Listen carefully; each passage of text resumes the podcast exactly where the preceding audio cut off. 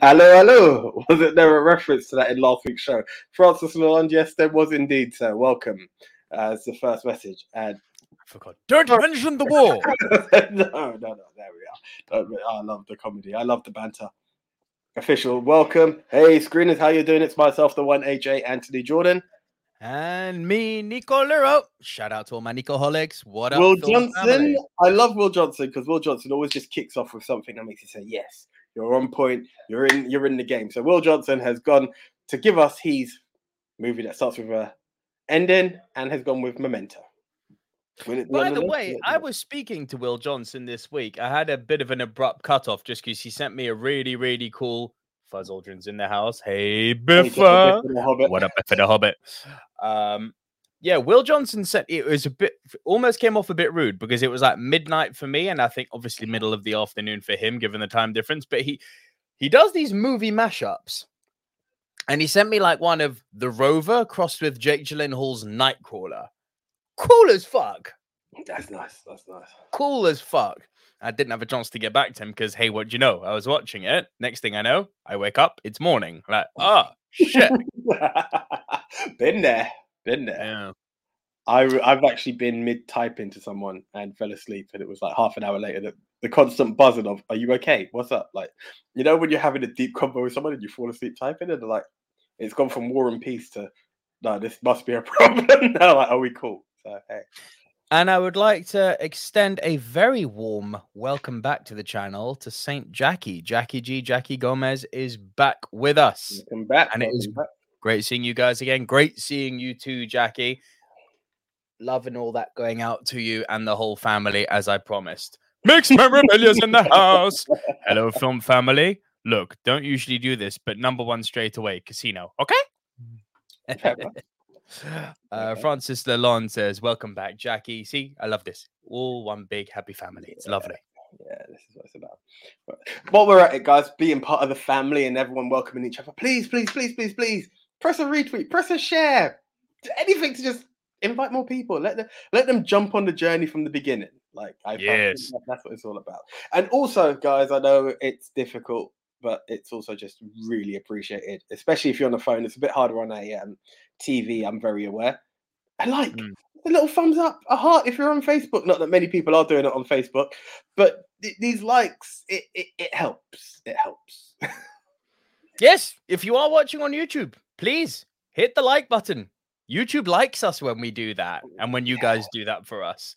Fuzz Aldrin says, Nico, I saw The Rescue, a documentary about the Thai soccer team in a flooded cave. It was amazing. Fuzz Aldrin, I'll tell you something really funny. I literally just finished watching it just before we hit record on Disney Plus on the National Geographic part. And Fuzz Aldrin, I'll tell you something else really cool. One of those cave rescuers, Klaus Rasmussen, is a guy who I used to work with. He was one of my old members of staff. That's really cool. That's really cool. Um, right. Yeah. So yeah, um, Francis is. I'm, we're going to go through some comments. I'm going to mention something that I heard about the cave, not related to the soccer team, unfortunately. May not even be related to Thailand, but I'm going to bring it up because it's a to do with caves. Um, Francis Alon, welcome back, Jackie. Fuzz Aldrin, On Nick, that oh, one. sorry, we got there. Tucky says Forrest Gump for me. Good shout.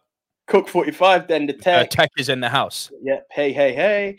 Gavin, man, good evening. All gutted that Mark Hamill didn't get nominated for Best Supporting Actor for his role in that Francis Lalonde tweet. Damn straight. Right. Um, Jackie Gomez at Lo- Francis Lalonde, thank you. And Will Johnson says The Prestige. Yeah, the prestige is a good shout. Very good shouts, guys. I'm, I'm loving this already. Have you ever heard about a guy who went going through some caves and tunnels and ended up going really deep into one that he actually got stuck? I mean, there's countless stories like that. Bro, it's the first time I've heard of it. It was a guy that it, it's it's it got to Above or below water? Below water, presumably, or I think it was above. It was the fact that he actually got stuck in a cave. I read it one day. It was pretty harrowing. I only read it like last week, so it was kind I of- mean, bro, spelunking is not for sissies. yeah, but yeah, like, and he got caught, and like rescuers came, and they actually couldn't get him out, and they just had to like keep injecting him food. And the poor dude died, and apparently, body's kind of still there for whichever way you want to look at it. Um, Francis Lalonde says The Hobbit.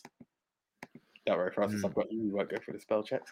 Yeah, so that's the one. And Frank Torres says, "Hello, friends. Hope you're well. Have you all decided what you'll drink for what you'll be drinking for Drunk Rushmore next month?" I have.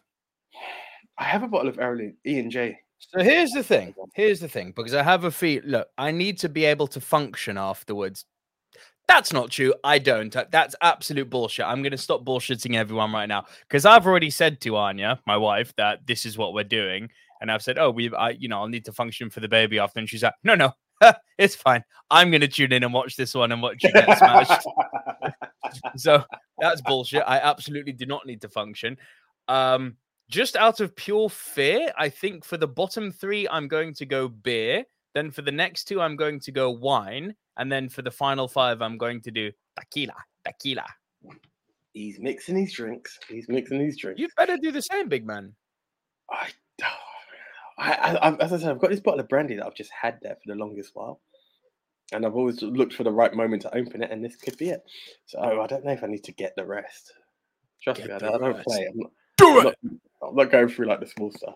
Um, Francis Long said 132 feet or something like that. I think that's in relation to movies, and I think that was 127 feet with the. Cancel about that, 127 hours. That's the one, even. Um, at Francis Lon, Hobbit is a strange Lord of the Rings dance. Um, Francis Lon, function. Oh, you crazy kids with your slang. um, Fra- Frank Torres says, Oh, tequila last. That is brave. I'm on Tilda. you can help me out with that one. Is that a drink? George Clooney tequila. Oh, okay. I'm aware he had a tequila, just forgot the name. I really want to just we're six, seven minutes in already, and I just want to try and kick it off because my god, have I you sent me a task last week, which was to watch a certain movie. yes, I was actually gonna. Do you know what? I've never been tempted because normally it's always like we'll catch back up here. I've never been more tempted to message you. Like, what did you think? I fucking loved it. Oh, fuck off. I absolutely loved it. I'm I, I'm not even being contrarian here. I'm No, watching this. Chance. I'm watching this and I'm going, where does he hate it? What's wrong with this film? You know, I, I actually went out looking for things wrong for it. And the more I'm looking, the more I was getting engrossed by the story. And I'm like, maybe the ending shit. Maybe it's the ending. It's one of those no time to die things that makes the thing go completely fucking wrong, even though it was shit already. Um, and I'm looking and I'm looking and I'm looking. And more I'm watching, more I'm like, this is fucking great. I don't know what you. I do not know what you didn't like about this film. I I had a point where do you know what I felt? I felt we're talking hippopotamus people, not the hippopotamus, but hippopotamus. Oh, Um fucking great! It is fucking great. It's an indie art house film about differentiation. Like, what is not to like? differentiation, is that the way you play it? I I no, Who bro, did you I- believe? Hmm? Which of the narrators did you believe? Because there's two narrations going on in the film. I will say I leaned with the guy, if I'm honest. Yeah, right. So you Yeah, he was telling the truth. But but Ain't I that last scene a head fuck if you lean that way? Then But yeah, but this is the problem, and it's like you do, and that that is one part that drugged me because I'm like, oh, for fuck's sake, you've still got me confused. There's also the part which I said, full Stockholm syndrome. I don't care whichever way you're playing to make this happen, it's not right. And the but it's not Stockholm syndrome. It's not Stockholm syndrome. you're, no, as I said, it's forced. It's attempted Stockholm syndrome. I've kidnapped you. Yeah, That's not how I saw it at all. I, uh, I didn't see it as forced seeing this Stockholm thing where a syndrome man has at said, "I will kidnap you, and you will not be released until um, you're there." There, there was a very sentimental That's side. to put her. That is to put her brain in a state of acceptance. And the moment you have your brain in a state of acceptance, you're more willing to embrace other things which could be substantially more difficult. Like it's such a minutia calling it Stockholm syndrome. For, not to be rude, for me, calling it Stockholm syndrome kind of misses the point. it, it got confusing, but it then became. Which part confused you? No, listen. Like when I say that, is there's this this whole situation of okay, what? How do you You know, all right. You, you know the same way the Winter Soldier, not Winter Soldier, Civil Huh. War pisses you off because of Oh yeah. certain elements, right? You're going to tell me that this guy who's potentially on the run and is doing that, how has he recreated every kind of scenario possible with this boat and purchasing all of this stuff to recreate these different scenarios that that was kind of shown in like this flash moment? And I was like, Okay, I see where your head's at. I see do you, get at. what I'm, and I'm like, I get what you mean. Oh. I get what you mean. it, it- If it- if the but- mo- if the movie prior to all that has annoyed you already, then you're gonna go down my Civil War route, and every single fucking thing is now gonna become a nitpick. I get that. Ugh. I think you're doing one of those things where you're taking it too literally. It's a meditation on differentiation, bro. It's about how love can become obsessive. It's about how trust can become decay. It's about how two people can create prisons for themselves within the scope of their own minds. I thought it was fucking fascinating. And I it had me going until the end. I'm like, she asks the perfect question, like, but how did we get here? And then when they explain it, it's like, ah, retrograde amnesia. I like that a lot.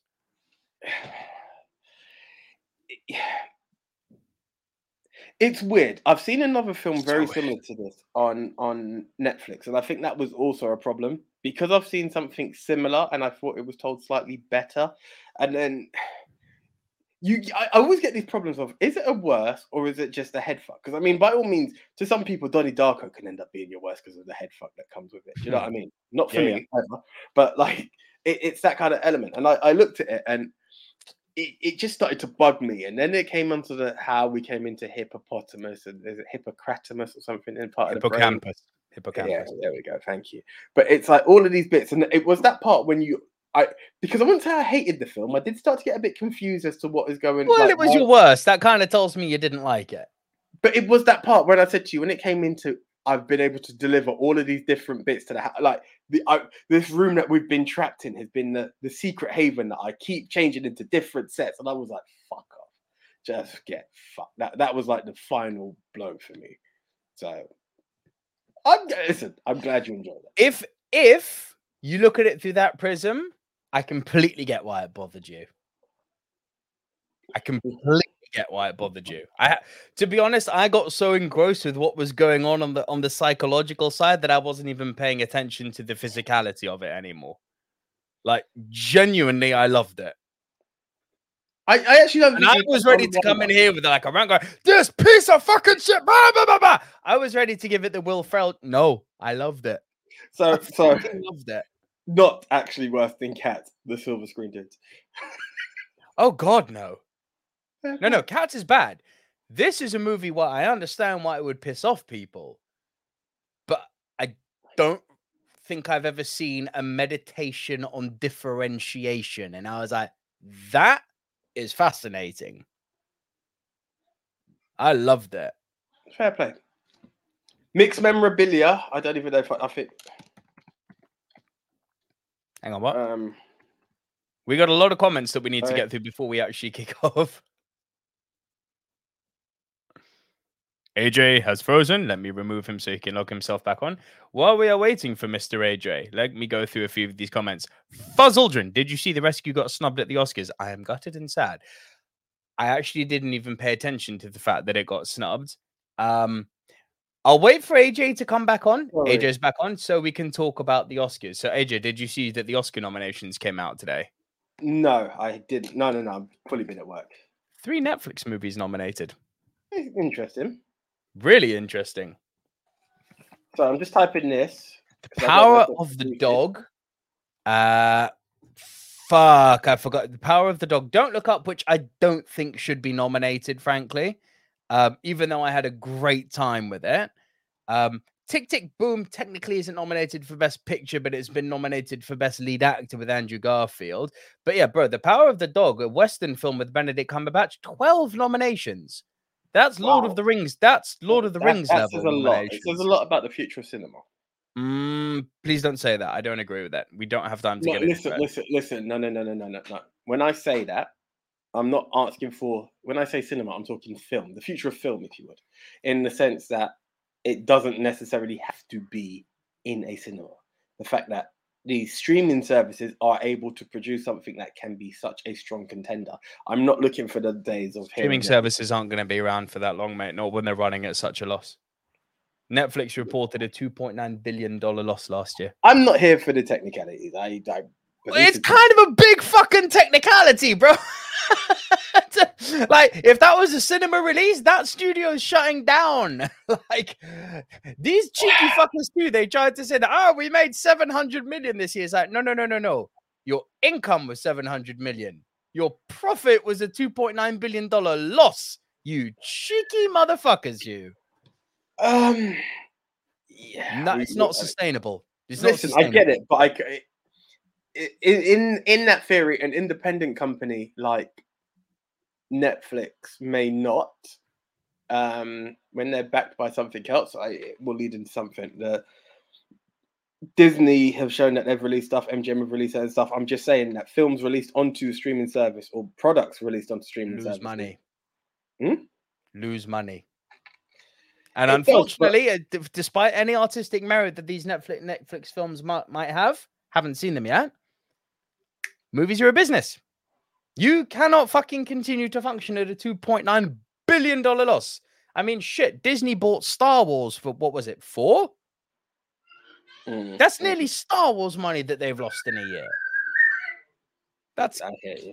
insanity, bro. You if if if people stop going to the cinema and put all of their attention into the streaming services, cinema will die. hmm I hear a little one in the background. Yeah. Yeah, I'm very To talk about the Oscars, do you know what made me really happy? I put this out on Mhm. Twitter. They seem to be the only. I mean, I'm going to say I like this because obviously it completely lines with what I've said about her. They're the only ones who had the bollocks to not give Lady Gaga a Best Actress nomination. She was amazing in A Star Is Born. I'll say this: You come back. he did it. He did it. Oh, he done it. Yeah. She sucked in House of Gucci. It's funny you say that because I was I You know he's So taking the piss. Yeah. go see Teresa. See ya. Um, he um I, I saw a post I saw a post the other day and um yeah it was it was referencing Lady Gaga and I was I because I, haven't seen House of Gucci yet I was still kind of tempted as to which way it's going but I, I'm I'm leaning your way in, in belief systems. No, it's not good.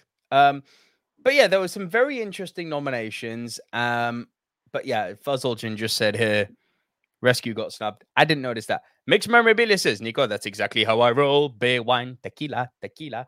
I can recommend a website with some great tequilas. Mixed Memorabilia, please slam that in the chat below so everyone can get some of that. Gavin Mann says, Nico, have you seen Last Breath on Netflix? Scary stuff or what you like to do? No, adding that to the list right now. Last Breath. Thank you, Gavin. Uh, Francis Lalonde says, The drink. It's coming. It's coming. Frank Torres says, Ooh, top 10 films with the narration. That would be cool. Something that crossed my mind and I was thinking, did we do it before? I can't remember if we have done it. It rings a bell. It's definitely something we've thought about doing. Yeah, yeah. It's definitely something. Should we put it down as a maybe? Yeah, I will add that. Add that one down as a maybe. Francis Lalonde says Frank Torres, Last Man on Earth, at least 10 to 15 minutes. That's a good one. I've got a few coming up today that are very narration heavy. Uh, yeah. Gavin Mann says that Frank Torres' Princess Bride is a shout. And Jackie Gomez says, Have you guys decided to watch The Sound of Metal? Decided yes, got around to it, no. so on the to-do list, Jackie. Uh Mixed Memorabilia says, I've had to mute as no spoilers. Hippopotamus That's why seems I like a good up. film on paper. Going to watch it. Mixed Memorabilia. Check it out. It's good. That's and it's available on Amazon Prime. Listen, hopefully, mixed memorabilia. You realise, and you're now back in the game. And then we've got Frank Torres says Oscar prediction pieces had House of Gucci taking everything and it got almost nothing. Good. It sucked. It was not a good film. I'm sorry. Frank Torres says Power of the Dog is not a good film. I'll stand on that hill. Now I really want to see it. Not a good film nominated for 12 Oscars. I need to see this now. Uh, it, it might be another fish fuck movie scenario. Shape of water. Uh, Mixed Memorabilia says, I'd like drive my car to do a parasite so much. I don't think Drive My Car is as good as Parasite. I don't think it's anyway. Chris Trengrove is going to kill me for that. But I love Drive My Car. It's not Parasite level. Um, Jackie Gomez says Tick Tick Boom not getting best pictures like the quota for musicals was hit by West Side Story. Com- agreed, agreed, agreed, agreed. But Andrew Garfield got his lead actor nomination. Gavin Mann says didn't buy into the trailer for Power of the Dog. I haven't even seen the trailer. Uh, Dan the Tech says Disney Plus is only making profit. That's true. Disney Plus are the one example who are making profit. Netflix are losing. Uh, Jackie Gomez says, I'm really not understanding Don't Look Up getting so many nominations. Cool movie, yes. An award winning movie, no. Jackie, completely agree. I think I'd agree with that.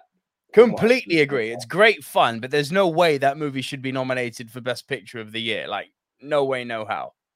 No way, no how. And then Jackie Gomez says Lady Gaga is overrated as an actress. Yes, she is. Also overrated as a singer. Yeah, I said it. I've had problems with some of her songs. I'm not going to be like the biggest Gaga defender, but I've had trouble with her music.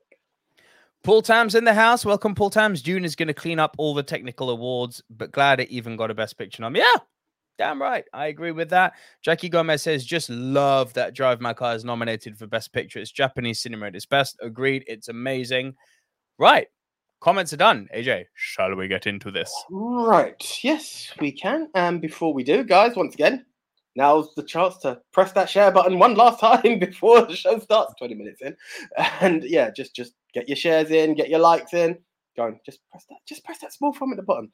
But also if you want to let people know who are like where can i find a good podcast? I just want to listen to a nice podcast. Because we're not only visual let them know that the movie Mount Rushmore is available on Spotify, iTunes, Apple Podcasts, Castbox, Deezer, Spreaker, iHeartRadio, Podchaser, TuneIn, Stitcher, and Geo7 and as it says on the name of the tin, movie Mount Rushmore. That's all you have to search for on all of those platforms, and you will find these two idiots. Right. And if you happen to be regular watchers or listeners, it's this link is also now in our podcast description if you happen to be listening on the podcast and not tuning into us live. By the way, if you are a regular podcast listener and you're wondering, I want to catch a live show, when do you guys actually record? Every single Tuesday, 8:30 p.m. UK time, if you want to transition over from being a podcast listener to a podcast watcher. Uh, yeah, every Tuesday, right here on the Silver Screen Dudes YouTube channel. If you are a regular watcher or indeed a regular listener and you happen to like our content, well, I have news for you. For less than the price of your Starbucks, your daily Starbucks, which is like $4 or £4 now, you can go to buymeacoffee.com forward slash movie dudes and you can literally, literally, for less than a price of your daily Starbucks, just give us a thumbs up, show your love. It's two pounds just to say, hey, I appreciate the three hour shows that you guys do on the weekly. And you know what? We'd be very grateful. And we have now set a goal on Buy Me a Coffee. Once we hit 500 pounds, I know it's a very, very long ask, and I'm not as I said, there is no expectation or anticipation for this. But if slash when we ever do hit this, we are going to reinvest it into the show and get a new streaming service called Wirecast. It's really high tech and cool, and it'll make the streams even better. You'll see. If we um, ever get there, I don't think we'll ever get there, but if we ever get there, for us, for us, this has upped it from buy me a coffee to buy me a tequila. buy me a tequila. to which uh, Gavin Manager agrees. Um, Dennis has asked, can he can he give us a coffee? You're more than welcome. You can, you can, you can. Link is down below. Nick really says international film category is very good. Yeah. Gavin Mann has me scratching, not partially scratching my head, partially thinking, oh fuck, I think I've just forgotten something. But hey, oh flip. No, Denzel's not, and that is really. I can't think really of pissing me off because I think that was my number one when we done Denzel. Oh, really? The the the hospital one. Yeah, it does. Y'all fucked up. Oh. C'est la vie. C'est la vie. C'est la vie. I'm not right, going to change shall it. we? Oh, fuck. This is why I love you guys. This is why I love you guys. Your hippocampus wasn't firing on all cylinders there, AJ. Ah, ah, ah, ah. Right, okay. Yes, so before we do start, um, yes, thank you, Frank. John Q or Fallen, both Denzel films start at the end. Yeah, fucked up. No, and okay, Gavin. Um, yeah. So I think Frank has given the other one, and sadly, I haven't seen that one. If I'm honest, I haven't seen Fallen. But hey, c'est la vie. C'est la vie. Nico, before we start and get into movies that start with the end, would you like to tell everybody what the movie Mount Rushmore is all about? Sure, it's basically a top 10 show between two best friends from school. How does the movie Mount Rushmore actually work? AJ and I each get assigned a topic. We go our separate ways. We come right back here into recording and deliver to you, the Silver Screen Dudes, our individual top 10s. This week, AJ will go first, delivering his bottom three. I will then deliver my bottom three. AJ will deliver his next two. I will deliver my next two. Then we will trade one apiece. If at any time while we are rounding off our individual top 10 lists, one person has a movie in a higher position, that person will say, Punt. and we will punt and talk about the movie when we get to the high position. Once we have both rounded off our individual top 10 lists, we will create the movie Mount Rushmore. These are the four quintessential diverse must see movies of the genre, which this week is. Top 10 movies that start with the beginning. Mixed Memorabilia has just Start said- with the beginning. Most movies start with the beginning. Start with the end, even. Yes, there we go. Um, Mixed Memorabilia said, I can't for- believe I forgot this one Titanic. Oh, Guess what? shit. So did I. Fair play. Fair play. Um, Francis Lalonde says somewhere in time. And Gavin Mann said, not that one either. You'll kick yourself if only you could remember. You could tell us now, Gavin, because we're not going to have it on our list. it's not going to be on the list, so feel free. Um, yeah. Right. Okay. In Far at number 10 for me, Mhm. I think you're going to be shocked at where how low it is, actually. Shoot. It nearly didn't even make the list through Temptation. Saving Private Ryan. That's my number nine. Okay. My number nine, Saving Private Ryan. Right here, baby. Mm, Fucking awesome poster. awesome, right? Look at that. How like cool that. is that? That is an awesome poster. If you're listening on pod, that, if anything, is a reason to go in because I've never seen that poster same. It's Private wicked, Ryan.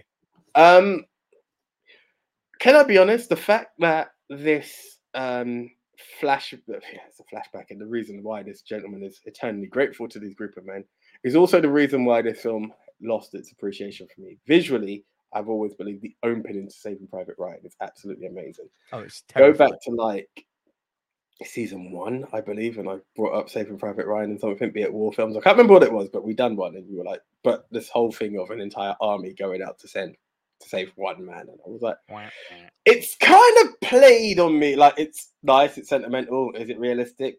Probably not. I will. Not, I'm not gonna say they say never say never, so I'm gonna stick on that. But yeah, It's proper sentimental. it is. It is. So as much as it's this this mad insight into what war is, and I believe that that um open that post that little opener there, um, yeah, it it it blew me away, and that's what's always stuck to me with this film. And excuse me, in terms of a taste of war, a visualization of war, that mm-hmm. is always that will always stick to me.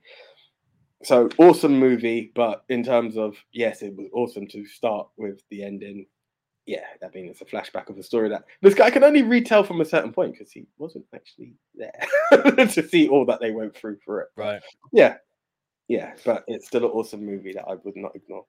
There is one thing that people often levy at Saving Private Ryan, which I don't think is entirely fair, is when they say, "Oh, it's just the opening twenty minutes to amazing." That's not fair mm, mm, mm, because that sniper battle where Vin Diesel gets killed, that's awesome.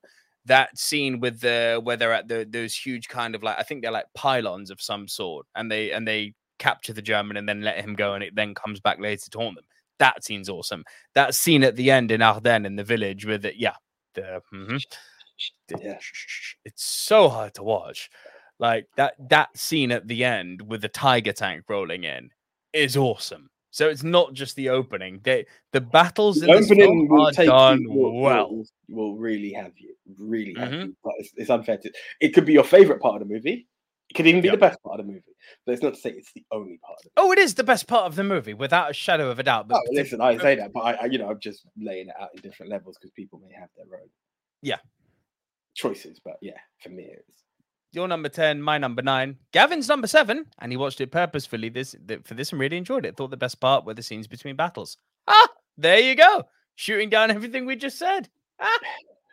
fair enough. Right. So your 10, um, my nine, your nine. Okay, my nine now. Um, Fight Club. That is a small punt. Fair enough. Cool. And then I suppose you'd like my number eight. Yes, please. Do you know what? I feel bad putting it at eight because I, I kept I had it higher, but then all these other films just kept creeping in and pushing it up. My number eight I believe you mentioned it. Was it last week? Anyway, you mentioned no, it wasn't last week. The week before. Dystopian movies. La Jetée.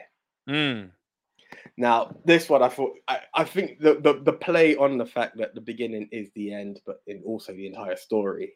It's it's not uh, obviously it doesn't work in Twelve Monkeys because it's not exactly the beginning scene from what I remember, but it visually is in La Jetée. That's why it has to be La Jetée as opposed to Twelve Monkeys in this situation where a young boy witnesses a man getting murdered and it's always stuck in his mind in his adult life and through well, if you've seen 12 Monkeys, you know where we're going with this.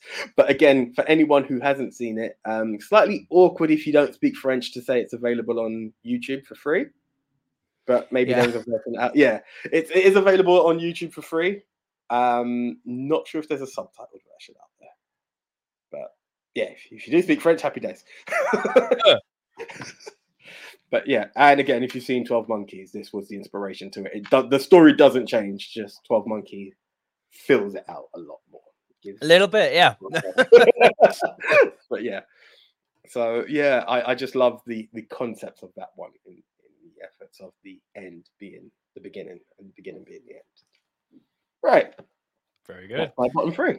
Francis Lalonde has said interview with the vampire. That is a great fucking shout. The only reason I haven't put interview with the vampire on, I didn't forget it. It's going to make one of my lists in the coming weeks. And you know, I don't like to recycle films too much. Um, yeah, Jackie seconds that. A true classic. Yeah. Um, I, I thought of it and the fact that I'd also just put Fight Club in there. I, try, I will be honest, one actor is in twice. I didn't want to do two actors in twice. That actor nearly came in three times, but I, I have Wow. yeah. Well, I've got And a you've one of director who's in there Denzel. twice. Coming in? I've got a director who's in there twice. Fair play. That's also possible.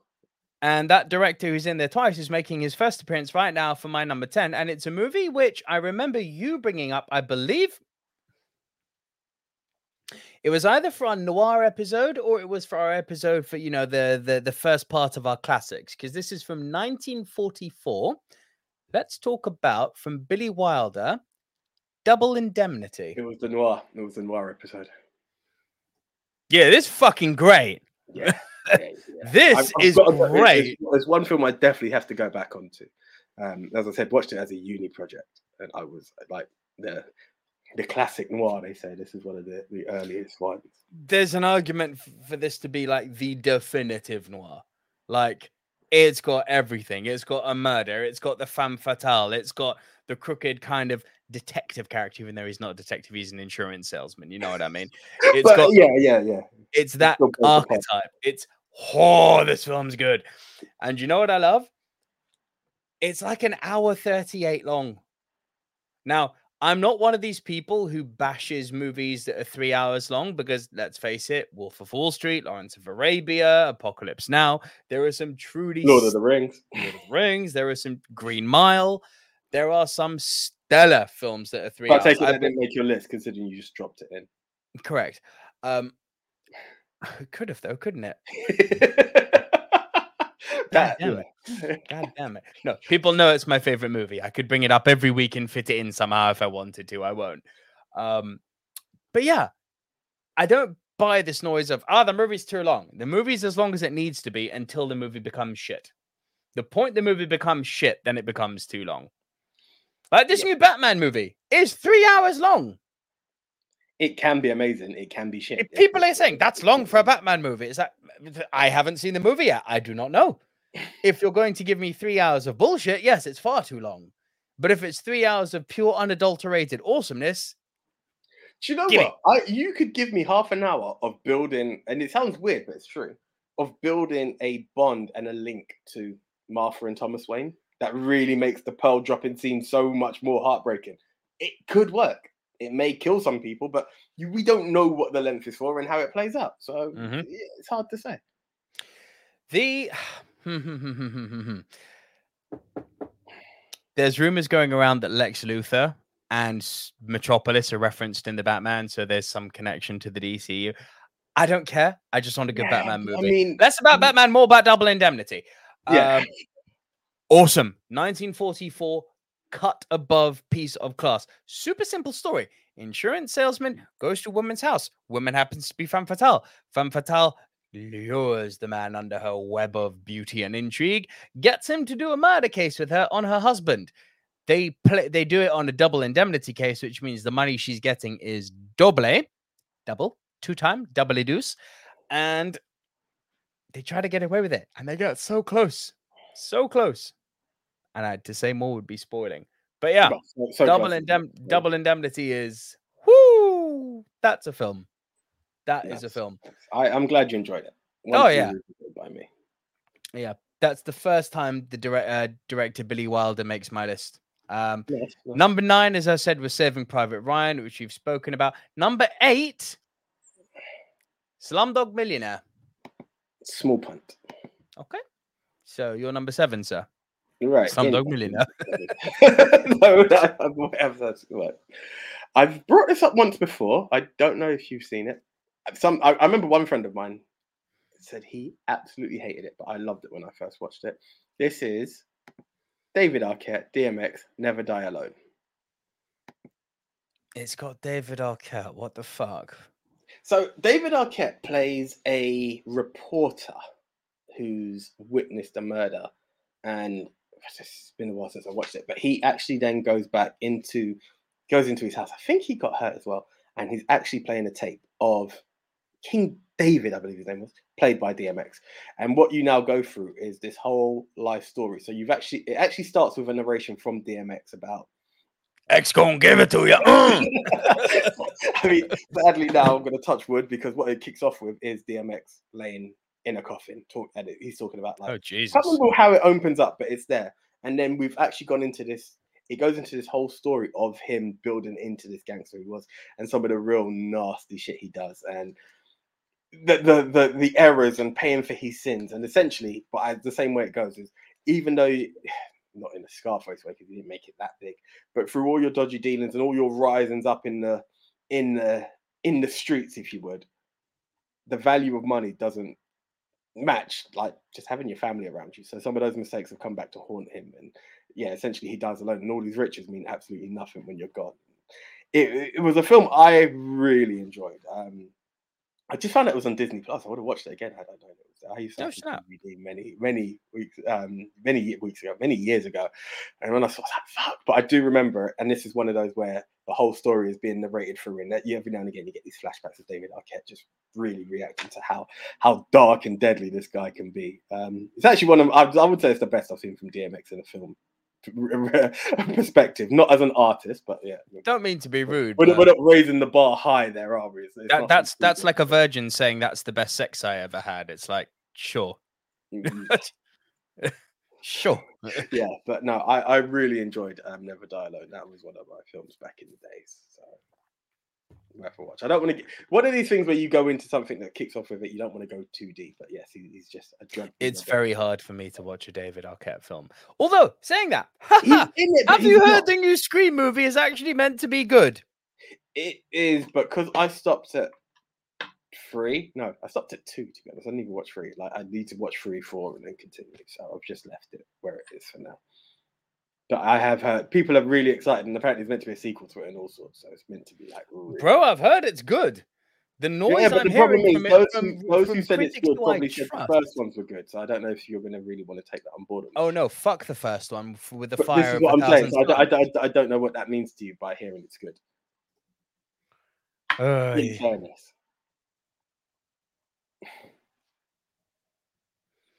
yeah, I need to entertain this comment. I'm Redface. I'm a big deal. Tell me more, Redface. I'm listening. Um, while we while we've gone off on that tangent, um, AJ, that was your number seven, yes? yes, yes, yes. Your number six? My number six was the punt from earlier. Slumdog. Slumdog? Yeah. Mm. yeah, yeah, Such a fucking good film, man. This is one of those films which I know I love, and every time I go and revisit it, it's almost like I forgot how good it is. It's like, hey, this film's good, you know. oh, this film's good. You know what's really, you know, sometimes you just make an assumption on a film. And you're like, I don't have time for this. We're talking about how a guy made a million pounds. Like, oh, the Indian version Who Wants to Be a Millionaire. And I was just like, I don't really care. And it was a guy from Skins, not that he was Dev Patel, like knocking him from anywhere, but I was like, I don't know if I'm interested in, oh, you know, one of these small movies, essentially. When I watched it, I felt like such an idiot. I was captured through and through. And I, yeah, again, it's one of those films that I've watched once and it's stuck with me, and I don't know why it's only been the once. Absolutely freaking amazing, and it's the way that the you know the whole thing of where we have a coffin fucking general over here who cheated his way. This poor young lad is being asked, um, "How did you have the answer to this?" There's no way you could ever know, and the way each question is related to a life experience, it is absolutely freaking golden. It Absolutely really is. golden. I yeah, it feels an injustice to even have it at six. The film is fucking. I think had I watched it again, it might even end up at number one. It's that heartwarming and touch. It's It is freaking amazing. It's an awesome movie. People say it's heartwarming. I actually find it quite a hard watch. Mhm. Like even on that poster, let's bring up that poster you just had. They call it like what was it, the feel good film of the decade? Yeah, there. Like, no, no, it's it's, hard- it's- depressing as it's hard fuck. living, but it, it it's it be, because of the result. Because it's like, so that's how you done it. No, he hasn't had an easy life by any means. But it's like, oh, so this led to that. This, you know, it was a real eye opener, and that's where it's like, heart. Well, you know, the, he he comes out on top. Like he was the millionaire. He gets to live the life that he deserved after all of that madness, essentially. So. Mm. Yeah, in that sense, it's heartwarming, but yeah, it's not an easy watch, and you'll be smiling from beginning to end. Hell no. The eyeballs. Ah, Yeah, yeah. Not cool. Not cool at all. Yeah. So that was your six, yeah? It was Boy, we're flying this week. Fuck me. I mean, Shall we go on a tangent? Shall we go on our first tangent? Let's talk. Let's talk to the fans. Let, let's talk to the people who've tuned in. Let's see. Apart Red Face, ugly sister says, "What do you want to know? I will tell you all." AJ, ask something really inappropriate. When someone offers, you ask, "Is this porn? Are we being Well, bombarded by a actually- porno link here?" because Paul, Paul wouldn't actually answer a question. You've uh, you haven't typed it. You've said it, and it came out. That is very rare. So I know. That's true. It's not a porno link. Red Face, I apologize. I'm only saying that it's your first time tuning in. Sometimes we have porno links being shared, so apologies. Um, ask something, AJ. So, How so- did you find the movie Mount Rushmore show? So Red Face's fugly sister. So what is your name, and who is Red Face? Well, Dum, I don't dum, know who's that you're a fugly sister. Like, I'm not here to judge. That's your personal opinion. But what is your name, Red Face? Let us. Uh, the fugly sister. Who, what is your name? Who is Red And Face? welcome to the film family. Hope you come each week. Mixed what, what, Memorabilia what's your favorite film? What is your favorite film, Red Face? Welcome to the show. Mixed Memorabilia says, I know Nico dislikes it, but The Irishman. AJ, talk for me. Hmm? Talk for me. I You, you would like me to talk to you? What talk for you on the Irishman? hmm I mean, there's a lot to go in there, but I mean, the Irishman's a funny one. It's it's like yeah, it's a nice movie. It's good. It's watchable. It's long, but is it Scorsese at his best? No. Oh my days! Excuse me. Here's a tangent for you, because I I failed on my end. Because last week we talked to Scorsese as well as three other movies where we were talking about um yeah what did we talk about? Yeah, um, animals in the title. Films with animals in the title. Should, should we do the results now? Because we didn't do it earlier. We didn't. Shit, we forgot does. to lead off with that. Fuck. Yeah, Okay, quick tangent. There's a good time. tangent for. Intermission time. Intermission. There you go. We'll do that. Full intermission.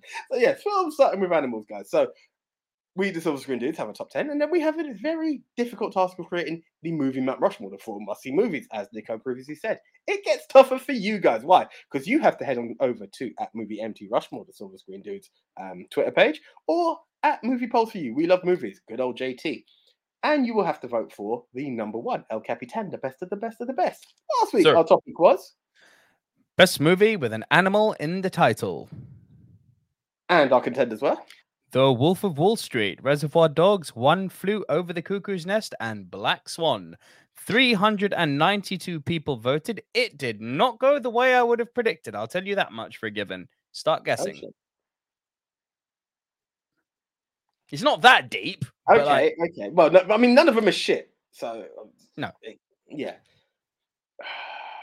Black Swan at number four. yes, Black Swan at number four got decimated, eight percent. Mm. I think people might go a bit more. Reservoir Dogs at number three. No. Wolf of Wall Street at number three. Yeah. Wolf of Wall Street at three with only 21%. Okay. And then separating two and one was only 3%. Reservoir at number two. Yeah. Reservoir at number two. One flew over the cuckoo's nest number one, 34% and 37%. Congratulations. Congratulations. I Insanity. did not. I did not see that as the number one. I'm not gonna It- lie. no, nor me. It does make me think what would have happened if we put Raging Bull on. But hindsight is a wonderful fucking thing, is it not? it is indeed. It is indeed. But hey, c'est la vie. Kind of like my Denzel. Right. Okay. Well, guys. So once again, head on over to at movie MT Rushmore or at movie polls for you, and you'll be able to vote this week for your favorite movie that starts with the ending. But before that, we have to continue and go to the Rushmore. Intermission ended, and yeah, we're Yeah, back to the comments. Um, Frank Torres agrees with me. Children getting sold into human trafficking and getting their eye burned out is not feel good cinema. I agree, Frank. Yeah, no, not in any means. Not by any Jackie. Gomez says you can't say it's a feel good movie when you put a child in a pool of shit. Again, I agree. Francis Lalonde says the 10 most misleading movie blurbs, log lines. I'll have to think about that one, but that's actually quite a good, that's quite a fun It can be. It can be. Uh, uh, yeah, very perceptive, but um, yeah, you know, it's a matter yeah. no Time to Die calling itself a James Bond film. That's misleading. That's misleading as Cook, fuck. Cook 45 says it best. Slumdog was happy, sad. This is true.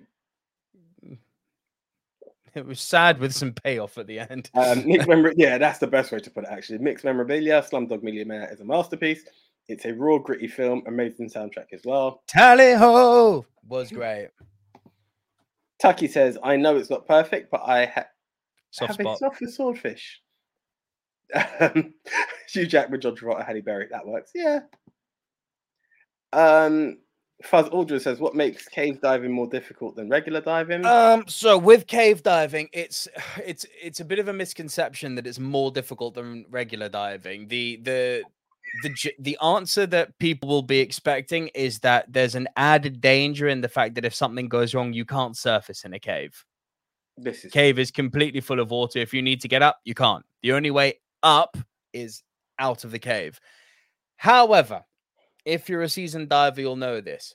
Because of the added danger of cave diving, the amount of planning that goes into a cave, into a cave dive, and the amount of additional equipment you bring in to keep you safe that you wouldn't in a normal ocean dive there's a huge debate, mostly amongst cave divers, but there's a huge debate that says that actually cave diving, despite the overhead issue, the overhead being you can't go up, is safer than normal diving. I would agree with it on a technical level that it is safer just because, you know, you're not bringing in two tanks with you, you're bringing in four or six. You're not bringing in, you, you've basically got all the spare equipment in the world if something goes wrong. And you, there's rules you follow. Cave diving goes wrong when you don't follow the rules, as in you've got lines that you follow. If you go off the line without having a reel with you to bring you back to the line, yeah, there's a good chance you're going to get lost and die. Um, it does require highly specialized training, and the added danger is that you can't surface directly, which scares the shit out of a lot of people. It's that. So I'm going into this water environment, and if something goes wrong, I can't even get out of the water. Pretty much, yeah. uh, yeah, not for me. Okay, So cool. Francis has caught us out. Yep, the results. indeed. results. Oh, I get it. The results. Yes, well played, Francis. That's your. I didn't even catch that one. yes, Francis.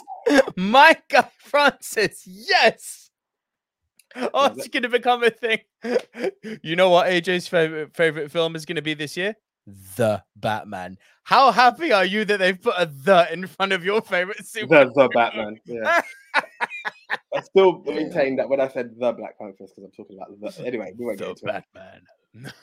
Gavin Mann says, forgot to talk about the poll podcast where the middle has the beginning. Well played, Gavin. That did make me yeah. chuckle when I said that. Jackie Gomez gave us Cuckoo's Nest number one. Yes. Gavin Mann, yes, man. That was a Cuckoo's Nest. Jackie Gomez said, Cuckoo's Nest is simply amazing. Can't disagree with it that. Is. Mixed memorabilia, one flew over the Cuckoo's Nest is a is the one I voted for. Yep. Frank Torres says, "Did you guys watch the new Lightyear trailer?" No, yeah. I did see something for it, but I didn't. It's Fucking great! It's fucking great. Awesome, awesome. Gavin Mann at Frank Torres. I did one of my most anticipated films this year. Same here. Cap- I'm Captain America is Buzz Lightyear. What more do you need? What more? Do what need? more do you need? Actually, fun fact while we're on it, Tucky, I'm coming back to your comment. That thing that Nate posted to us, I thought was very interesting when it talked about the decline of westerns based on sci-fi, and the fact that Toy Story was that story being told in, in, through animation. I thought that was absolutely amazing. So yeah, yes, guys, um, the space race increased the production of sci-fi movies, and that is what led to the decline. Killed the western western movies. Yeah, until and the year 2022 why... when a western's just been nominated for 12 Oscars. There you go, figure. There we are. So that that that's an interesting fact about Toy Story. In case you didn't know, that was depiction of cinema. Tucky says, just remembered Nobody, which I recently watched and Fucking qualifies. Great. great little movie. Christopher Lloyd kicking ass. Not seen that one. And Francis Lon, I always thought with cave diving, it's easier to lose your points of reference. So it, yeah, it. What I found fascinating when I cave dive for the first time is that with a reef, if you're following a reef or if you're following a shipwreck or even if you're doing what's called muck diving and looking in the sand for like special little critters you essentially you're going one way keeping the reef or wreck on your left side. When you come back you're just going the other way. You're keeping it on your right you know? So it's although things are different it's just left side or right side. It's very easy to navigate when you're not in a cave. What what flipped me out is that i've got a really really good sense of direction underwater. What fucked with me cave diving is that caves look so different when you're coming back the other way like it looks like a, a whole different environment like the stalactites and stalagmites you can see going one way do not look the same on the way back. Now, it sounds really obvious when you say this, is that obviously a piece of rock looks different from another side. Sure, but when you're a diver, you're not so used to just looking at rocks. You're used to picking all sorts of different points of references, be it, a, you know, different parts of the reef, certain features of the reef, like big sea fans. You know, a sea fan essentially looks the same on both sides. With a cave, it's radically different. And this, Francis, is why there are always lines in a cave. This is cave level one stuff. There's always lines set in a cave, and the point of cave diving is you stick to the fucking line. Then when you go to cave diving level two, you bring your own line, but you hook it up to the existing line, and then you can go off exploring little sub passages, but you never let go of a line. So you should always be coming back to a line, and that's your lifeline essentially. It takes you out the cave. But take the line out of the equation, yeah, they look radically different going one way into the other. And that's enough about scuba diving. Awesome. Cool. So just want to put that out there. And um, Francis has also said, hmm, hadn't thought about that, AJ. The Toy Story um, Western slash sci-fi. Yeah, it's fascinating. Didn't know until it brought out, and I was truly blown away by that. It was yeah. a thing of marvel. Right. So that was Slumdog Millionaire, my number six. Um, over to you, sir my number seven was the punt from earlier. I'm going with Fight Club. Awesome movie. Awesome. Uh, take the opportunity to say R.I.P. to Meatloaf. His name was Robert Paulson. Um, thank Great you, Den the Tech. Yep. yep. Uh, we have spoken about this movie a lot, but I'm never going to skip a beat to not talk about it. It's so fucking good from the nitty gritty style of the way it's shot to the fact that you pick up little points all the way along to the relationship, the on screen chemistry between Norton and Brad Pitt, man. Absolutely. And I, I just love. I, do you know what I love? It's when they're building up to Project Mayhem, when it's still mm. Fight Club. And I don't just mean the fight stuff, when they're both living in this decrepit old house and they're trying to say, I'd fight this person, I'd fight that person. That whole bromance they have going on there, which then eases the passing of the house and allows the house to become its own almost character. And that character then breeds Project Mayhem. There's so much cool shit going on there. And yeah, I mean, I love Fight Club. To think that this was a fucking cult film. I know, I know. Yeah, yeah, it just blew up. But Jackie Gomez, you laugh. But a top 10 diving movies, one we've done underwater movies, but you are talking to a seasoned diver just there. Like, yeah. this man has taught many a people, has owned diving companies. So, yeah. There's no laughing matter on this Yeah. But yes, going Still back Still true, truly, truly amazing. Thank you. Also, uh, yeah.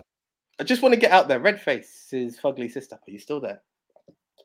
I think we've lost Redface. Hope we haven't scared you off. Like, welcome. You're truly embraced and welcome. uh, anything you want to add for Fight Club? I think we've said most of the parts. It's it's more than just a fight movie, you know. It's not just the awesome scenes. It, it, it's very smart. It really is. De- it develops, and you know, the first time you watch it, it's the shock factor behind it. Oh my god! Wow, how did I not see this? And you know, it's, it's as much as he's um, a pain in the ass to work with. He's a fantastic uh, um, actor in Edward Norton, and that is one thing to appreciate. And then Brad Pitt is also amazing, and there's no denying what Helena Bonham Carter can do as well. So that you know, had you had this trio of amazing actors just delivering. Yeah, uh, great film. Yeah. Francis Delon says The Frogman and then The Abyss. The Abyss is a great fucking film. Uh, Dan the Tech says Fight Club is one of my favorite movies of all time. Rightfully so. And Gavin Mann says Jackie Man Point Break. Lol. Fucking Point Break. Cool. Oh la la. Uh, my number six. Yeah. I don't think you've got a big affinity for this movie the way I do. And I know it's starring a man who should not be named, but I got to do it. American Beauty. So, do you know one of my things? I actually really enjoyed this film. Um, Tell me um, more watched it on the plane coming back from Florida. So that's actually 22 years ago. And sadly, it's one of those films I just never revisited. So uh, if I remembered what the beginning was till the end, I couldn't tell you. I, yeah, I, he's not to be mentioned, but I thought this film fucking kicked ass. Well, I mean, away from it. the literal opening line of the movie is "My name is Lester Burnham, and in one week I'll be dead." Fair play. And then it literally ends with him reflecting on what he calls my poor, simple little life. So it's a narration. It's someone who's clearly died, and he's narrating his life the last week of his life. Mm-hmm, mm-hmm, it's, mm-hmm. it's it's it's very very very much. I really I really enjoyed it. I really enjoyed it. But as I said, it was on the plane. And... It. Do you know what? It's so fucking avant-garde and on the nose sometimes with some of its art delivery. I personally love it but it's highly memeable. That's mm. that's I think a lot of the problem I've I've found with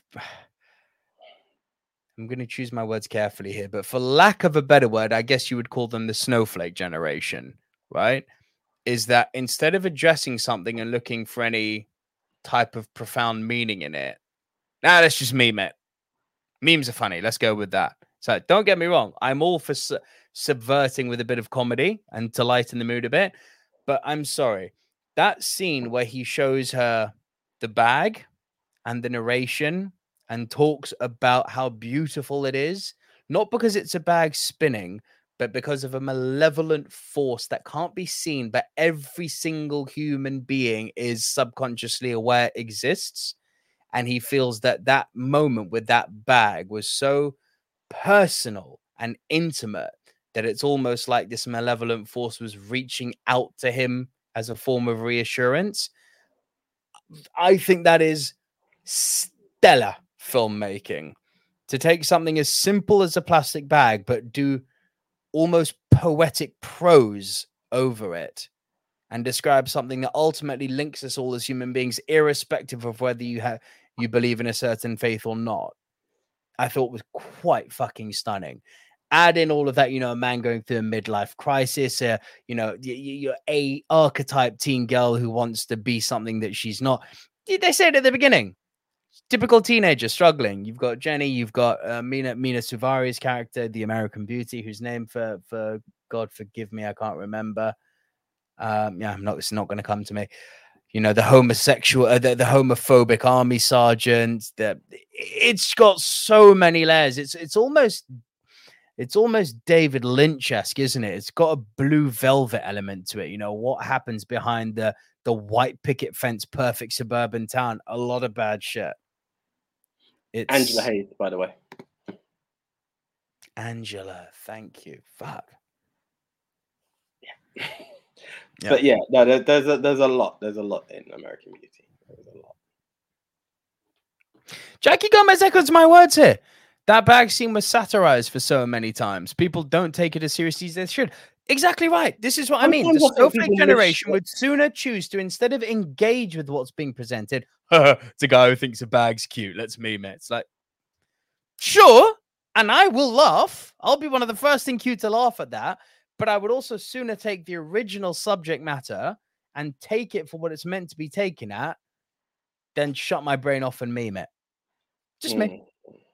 But sometimes when you see, because I was born better. Ooh. I'm kidding.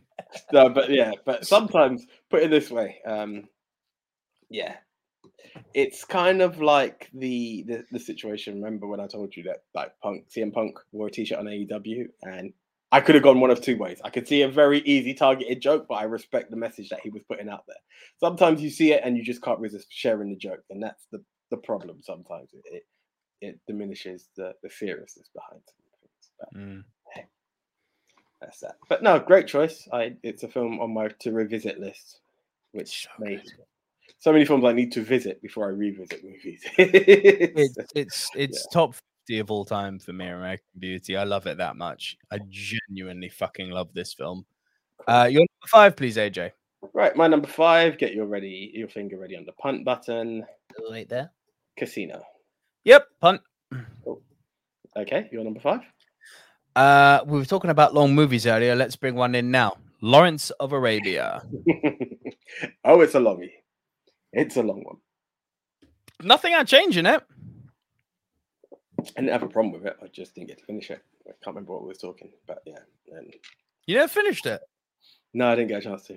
Well, I know we've got. It's been been talking about it for like a year. Movies with an intermission. You can revisit it then. Movies with an intermission is an awesome topic, but it needs a long time planning because hey, each film. I mean, you've had a year. I know. I know. Still no progress you, on that you, front. You've got you've got yours completely packed, yeah. Yeah. Yeah, lucky you. what do I say? Uh, Francis Lalonde, hang on, is saying it's the AJ. Help me here. I'm feeling very old. MST3K argument. What's that? I want to say mistake, but I uh, yeah, I'm not sure memifying films, people go for laugh aspect before considering the actual original film itself. Yeah, absolutely. And listen, there's definitely something to be said about making people laugh. But I do think that film being art and being a form of art that both AJ and I and everyone here clearly also loves, you know, I do think it they should be taken as is eh, for what they're meant to be as. You know, I think instead of looking at the cheap memify, memification, let's look at what the movie's actually telling us. So, the just for reference, Miss um, MST3K is Mystery Science Theater 3000, an American television series. Not sure what it's about, but yeah. nope. Yeah. Um, hey, Francis Lunch coming here with that. Thank you. Uh, Gavin Mann says it's easy to judge something on the surface and come across as being misjudged. Only when you think about it or dig into it, then you understand. Guys, I love you all so much. I cannot tell you how refreshing it is to be surrounded by film fans who really love films and who aren't just there for, you know, to munch a bag of popcorn for an hour and a half. Although I love munching a bag of popcorn. Oh, trust me, I'm here for that. Trust yeah, me. No, I, I, love it when you know that we can talk understand. about a movie like American Pie and the comments aren't going, oh, the plastic bag scene. It's like, no, it was actually pretty fucking good. Yeah. I love this community. I love it. Love it, love it, love it. Um, where were we? Lawrence of Arabia. Pie, by the way. Hmm?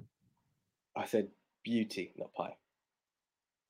Did I say American Pie? Yeah. Ha! Well, I love that too. Funny. Come on, you got to also laugh. Not at memes, but at American Pie. That's some yeah. good oh, oh shit. Oh yeah, hell yeah, hell. Also, yeah. Jackass Forever. Yes, but yeah, yeah. Listen. I know Jackass isn't your thing, guys, I've put my review up for Jackass Forever. It's up on the channel right now. You can go check it out. It's the top video there. I haven't given away any spoilers. If you're not going to watch it, all I'll say is if you like Jackass, you're going to like this movie. If you don't like Jackass, you're going to hate this movie. like, to be expected, right? Uh, oh, and this Friday, I'm going to be seeing Uncharted, and I'll get the review up for you guys, uh, most likely same day.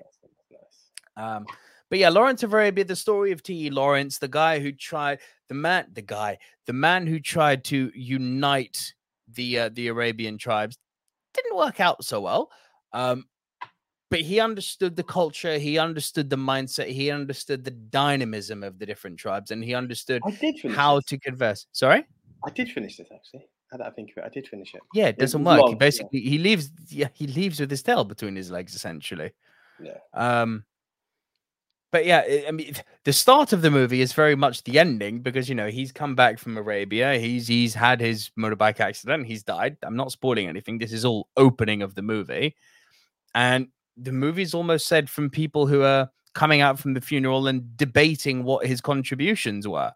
And the movie is a forecasting of his contributions. It's a showcase of what his contributions, or I guess you could say attempted contributions to Arabia are.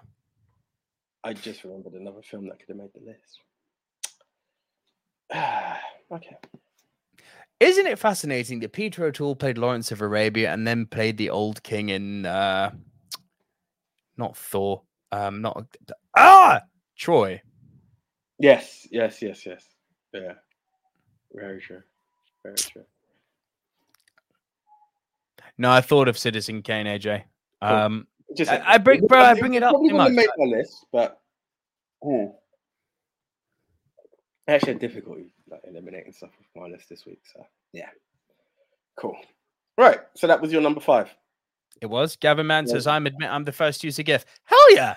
Oh, Hell bro, yeah. bro, you should see our comment. Like most of Our our chat, comic book group, we GIF more than we speak. Like, of course. everything is replied to with a GIF.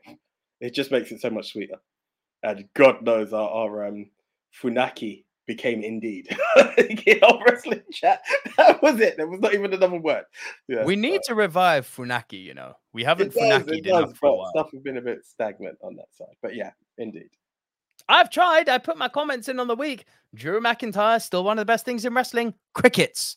Crickets from all of you. Because I haven't seen it and I don't know. And I, I only acknowledge the tribal chief at this current time. So Acknowledge it's- me. it's- it's- Tucky says American Beauty is the very definition of a movie I didn't understand when I was young, but totally understood as an adult. Yes. Fair play. I might Uh, even get a newfound appreciation for it. Francis Lalonde says MST3K shows cheesier type films with the show's characters silhouetted in the foreground, making snide remarks and mocking the film, shots, dialogue, etc. Very funny, but Yeah. Mm. Fair. Jackie Gomez says more movie reviews, please. I'm aiming to get one out a week, Jackie. I'll try and get one out a week. Well, someone's allowed back out. I just remember Yes. it was one a month at one point. So hey. Oh no, no, no. We've we've negotiated. Um Fuzz Aldrin says, I'm watching Death on the Nile featuring Armie Ham. Wow, I'm not gonna finish that sentence. Fuck, no, I can't actually finish that sentence, Fuzz Aldrin, because I not only will the YouTube demonetize us, the podcast platforms will demonetize us if I finish that sentence. yeah, um, Shit me. um, yeah. Plus, we might be liable. Um, uh, it's well, it's a fact. But um, I I actually saw. I was I was actually shocked. I didn't know it was coming out, and I came out of the station and saw it was there. And I was like, damn. Should I watch it? And I just didn't have the time to watch it. To be honest, I'm still upset with myself that I didn't go to see West Side Story in the cinema. So I'm kind of so punishing- much, so I'm kind of punishing much. myself at the minute, if I'm Uh, honest. my daughter was still very, very young and only just born then. I think I was allowed Spider Man exceptionally, and that was it. um, what have we got here? Mixed memorabilia. I can't help you with this one. Can anyone? Can anyone remind me? Does MS Donny film start with the end? Can't help you on that one, my bro. Um, Frank Torres says, "Who is the AEW surprise signing we're seeing this Wednesday?" I am taking a vote that it's going to be one Rin- Windham Rotunda. No, he's done. He's done. me in. Yes. No, no. Yes? Um, Yes. I would. You're I going to would say go more. Keith Lee. No, Oh. I would lean more with the Titan. I think Braun might finally show his face around there. do you know who the rumor Actually, is? Johnny, it has to be Gargano. No, no chance. No chance. Johnny's Okay. not leaving his pregnant wife alone. No way. No, no way, no hell. What? No way. No, no, they've travelled now. No, I forgot. No, I was going to say if they're all still in Florida, but they're not anymore. So that's that's kind of good. No chance. Uh, outside chance says it's Jeff Hardy. Huh! Dan the Tech, Triple H. Oh God, I would love that. Speaking of speaking of management, do you know who I think it could be? If we're talking management, William, William Regal. Regal. Yeah. Uh, do you know what? So I can't remember who said it somewhere. I can't remember if it was in our group, if it was outside. I would prefer to see Regal in an Impact or an NWA level than AEW. Yeah. I Yeah, yeah, think- yeah, yeah. I think he can really change the game and won't have as much contest as he You would. somewhere say else. that, and this is the last thing I'm going to say on wrestling. Imagine how Regal could elevate Dark and Dark Elevation. Yes, but I don't want him to be. I think he can actually control a mainstream show as opposed to just trying to elevate a show. Let him do what he does well. They've got you say every week that they've got a problem with like roster bloatage. If you elevate dark and dark elevation, you've just fixed the roster bloatage problem. Probably. Let him they've, elevate. they've got two shows already, so I, I'd love to see him turn something like Impact around. I think it'd be freaking. awesome. Yeah. No, he'd be great at that. Uh, all right, that was my number five, AJ. Uh, so you're number four. Yeah. So this is my second Forrest Gump. It's my second Tom Hanks. Ha! Well, there you go. there, there was a brain fart out of all times. Yeah. Forrest Gump. Um, yeah. I it left was, off because I had a feeling you would bring it in. do you know what? If I'll be honest, when I said there were three, I thought, yeah, I, I don't want to do three Tom Hanks. He surely got Green Mile. And yeah, but it didn't. Fair. My favorite movie. I could bring it up every week if I tried. Yeah, th- do you know what as well? What also stopped me from going Green Mile was the fact that Private Ryan is very similar in the sense that it's the old man looking back on his life, and I was just like, Yeah. Good. Um, Green Forrest Miles quite a movie. Just putting that out there, but carry on. more memorable scenes than the other, but um, and I have again my beef with the late great Michael Clarke Duncan spewing. Really, I know, I know, I know. You Really don't like that stuff. Yeah. Um, Forrest Gump. So again, American Beauty is a film that I talked of that I've seen once, but not revisited. Forrest Gump, funny enough, is one similar situation. I've only seen it the once, but did it stick with me like hell? Such an amazing jo- like where we talk of like Slumdog Millionaire, how you can reference all these mad parts, the way Forrest Gump somehow manages to intertwine this one young gentleman into all these mad stories. The being shit happens, the dancing from Elvis, moments in the war, like all of these mad moments that this young man has. It, I just found it so mad. I had a huge laugh with it. It had many sentimental moments in it, and it's always just stuck out to me as one of these great movies. Um, it is. It I've is. loved. It Yeah, is. It- it it's- It's very hard to not like Forrest Gump. Like There I'm- was something you once said, and I've realised that the rest of the world has echoed it. And if we're not going to mention what um, Armie Hammer is, I'm not going to say that baby, but yes, Jenny comes back to leave him with the baby. oh, the AIDS, the AIDS baby. I didn't want to go down that road. I was trying to be politically correct out here. Nah, fuck that. The AIDS baby. Hey, Forrest, I've been cheating on you your whole life. Now I'm going to die. Please look after the AIDS baby. Okay, Jenny. I'll take care of the AIDS baby. yeah, that that part. he play but- ping pong well. He gonna die soon. it, Again, stop it, this stop is it. me being a fucking ex- an exact replication of that which I was criticizing earlier. I'm essentially memeing Forrest Gump here like an absolute dickhead. I appreciate that. I'm aware of the irony of my own words. For, for, for, for humor's sake, we, we, we're still the dudes. Yeah? Some people we were too duty. You know who you are, get stuffed. But um, yeah. Oh, can we throw shade at them now? I think we did. If you want to do it again, by all means, I, I'm not fussed. Yeah, There we go. fuck then. 'em. Fuck them. I don't even want to give them advice. yeah, it- you know, you know when they say no news is good news, like you don't deserve our publicity. You've had enough of that. That's as much as we're gonna go into on that situation. Yeah, they had it for half a to fucking pod- year too, and then they're like, "Oh no, uh, we've we've had our ad play on your podcast, but now we don't want to uh, endorse you the way we said we would." okay, hey, take that, turn it up, go fuck yourself. You see the finger? Oh, it's upside down. Yeah, but Mm. yeah, that was. mm, it happens, guys. It, it happens. Did they buy us a coffee? Fuck no. But hey, we live and we learn. We Going back to we comment Gavin Mann here said, I've caught Belfast, Boiling Point, and Licorice Pizza at the cinema this year. Have any of you seen these? So I mentioned that Licorice Pizza when we did our last show of the last season. Licorice Pizza was top, top, top, top, top of the films that was killing me that I hadn't seen.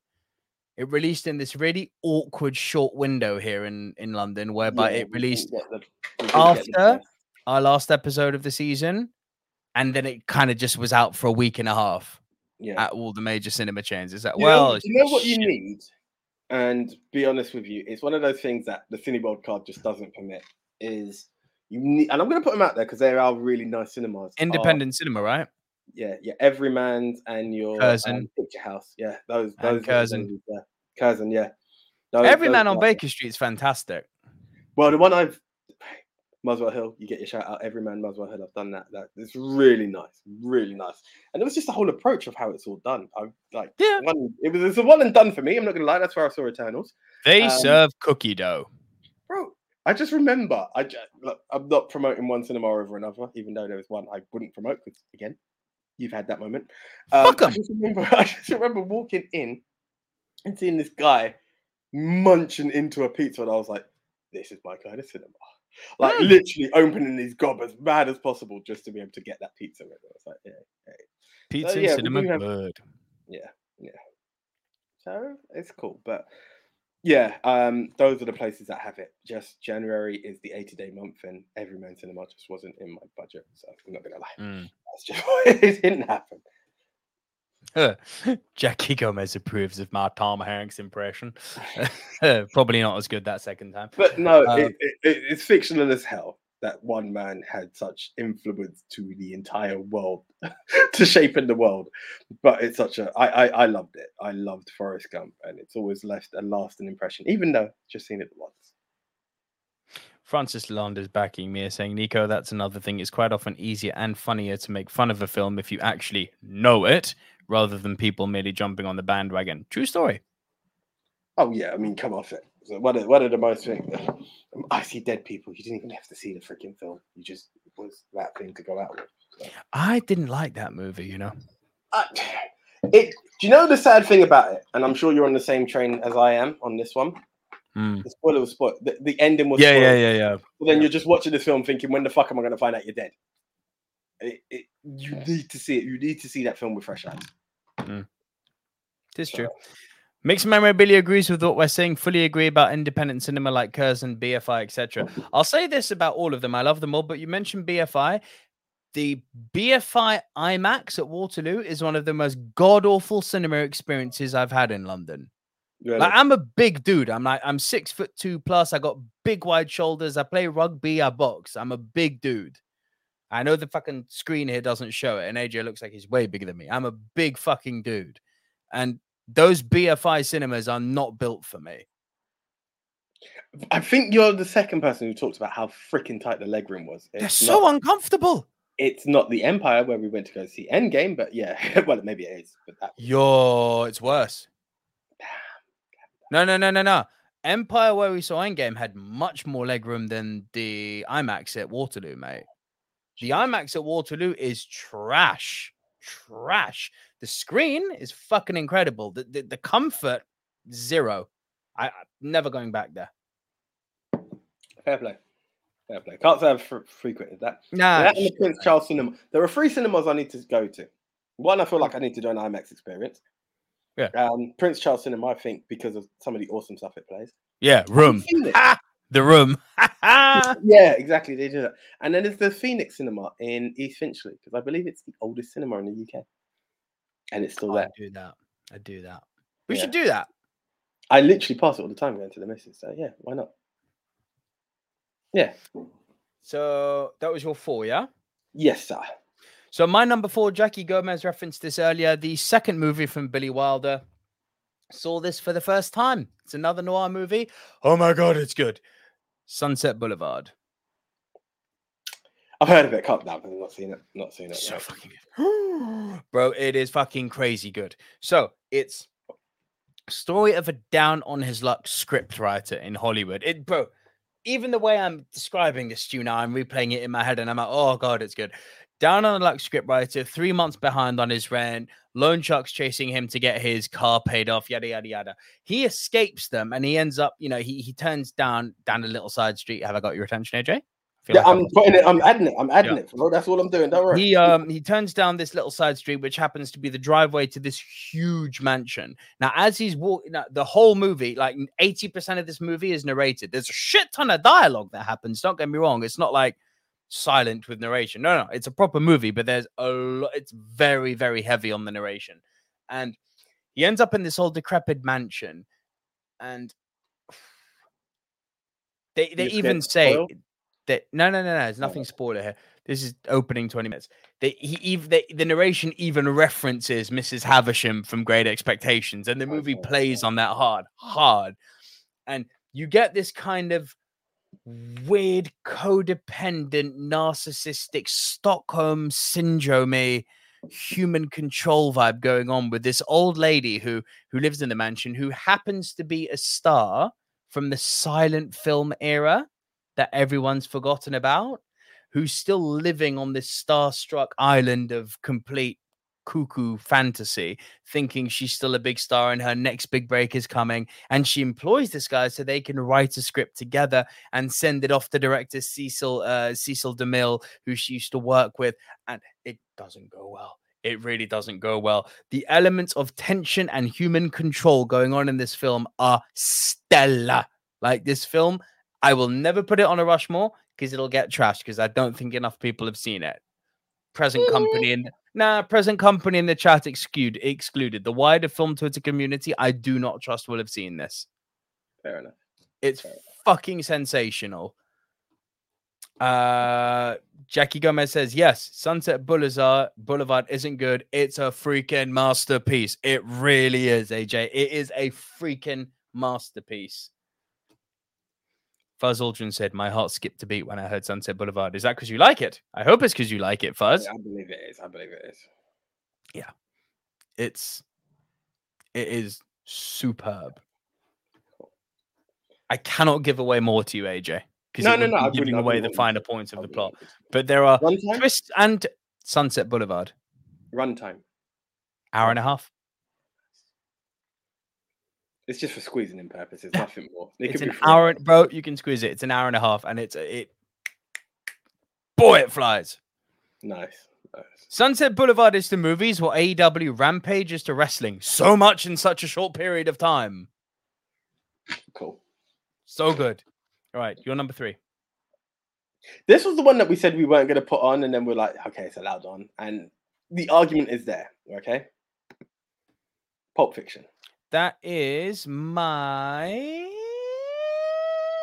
I'll stop doing that high pitched sound in a moment if I can find the fucking poster. My number two. Okay, so we're not going to do the punt. No, your three. My, I mean, are we punting? I guess we're punting. technically, you have to, don't we? It's te- technically it is a punt. So yeah, yeah. my number three. Uh, was speaking of punts, was the punt from earlier? Casino. It was just through sheer preference of movies. All right, like for it to be number five. Like, yeah, yeah. You rate Forrest Gump higher than you rate Casino, huh? But two films I've only seen once, and but Forrest Gump just had a mix of everything to me. Like Casino's fucking awesome. yeah, I know. I was gonna say you love Casino. I did. Boy. I did. That that I always say this. This was the early silver screen dude moments where this dude, that one, yeah, I put it the right way brought over some hi, VHS hi. and this. no, way, hi. Yeah, yeah, hey, hey. and yeah, Casino was the one. It just it stuck out to me. Absolutely freaking awesome. If Casino makes the list, your number three makes the list. It's as simple as that. Mm-hmm. Because where this film picks up, the same reason with Pulp Fiction, narratively, it's not the ending. Actually, no. Bullshit. It's a completely different argument to Pulp Fiction. We'll come on to Pulp Fiction. I'll get to that. With Casino, it's the ending in the sense that it's the kind of intro slash midway through Act Three. This isn't the actual ending. I found there was a few films that I eliminated that were the opening of the final act. Um, Deadpool, for instance. I hope that didn't make a list, but like stuff like that, where it's like the intro's there, but then there's quite a bit to go after it. Hence why they didn't. But, but Casino was the one exception. Do you know I'm I'm that weird person, and I think you're with me on this. Going, I recognize Goodfellas as being the better movie. I still prefer Casino. I enjoy watching Casino more. It's more I I prefer the environment. I prefer especially the performance from Joe Pesci, I think is actually better in this than it is in Goodfellas. yeah, yeah. I love this movie top to bottom. Top to bottom. I adore this film. It, and it's just such a fucking fascinating story about how the you know the Chicago mob moved into LA and then as Joe Pesci says literally in the opening 5 minutes and then we fucked it all up. indeed, indeed. No, that's a great movie. Absolutely great movie. Mm. And again, you know, when we talk about length of a film, doesn't determine that it's good or bad. This film has length, but my god, No, it's two and a half. Well, I mean, it's a Scorsese film. Huh. Like no, it's two and a half. Like when we work with an average of two, like two or less, this yeah, it passes that mark. But Yeah. great, great, enjoyable throughout. Enjoyable throughout.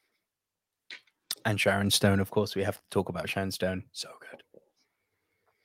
Uh, Gavin Mann says, I have AJ and Nico's favorites, and I don't think they're going to mention them. Well, shit. Gavin is just like playing us like a f- absolute fiddle, but I'm just gonna have to leave it till the end just in case. I don't want to say, oh, bring it up and then be like, oh, hold on, it may come. So like, True Lies does not start at the end. No, No. we are safe.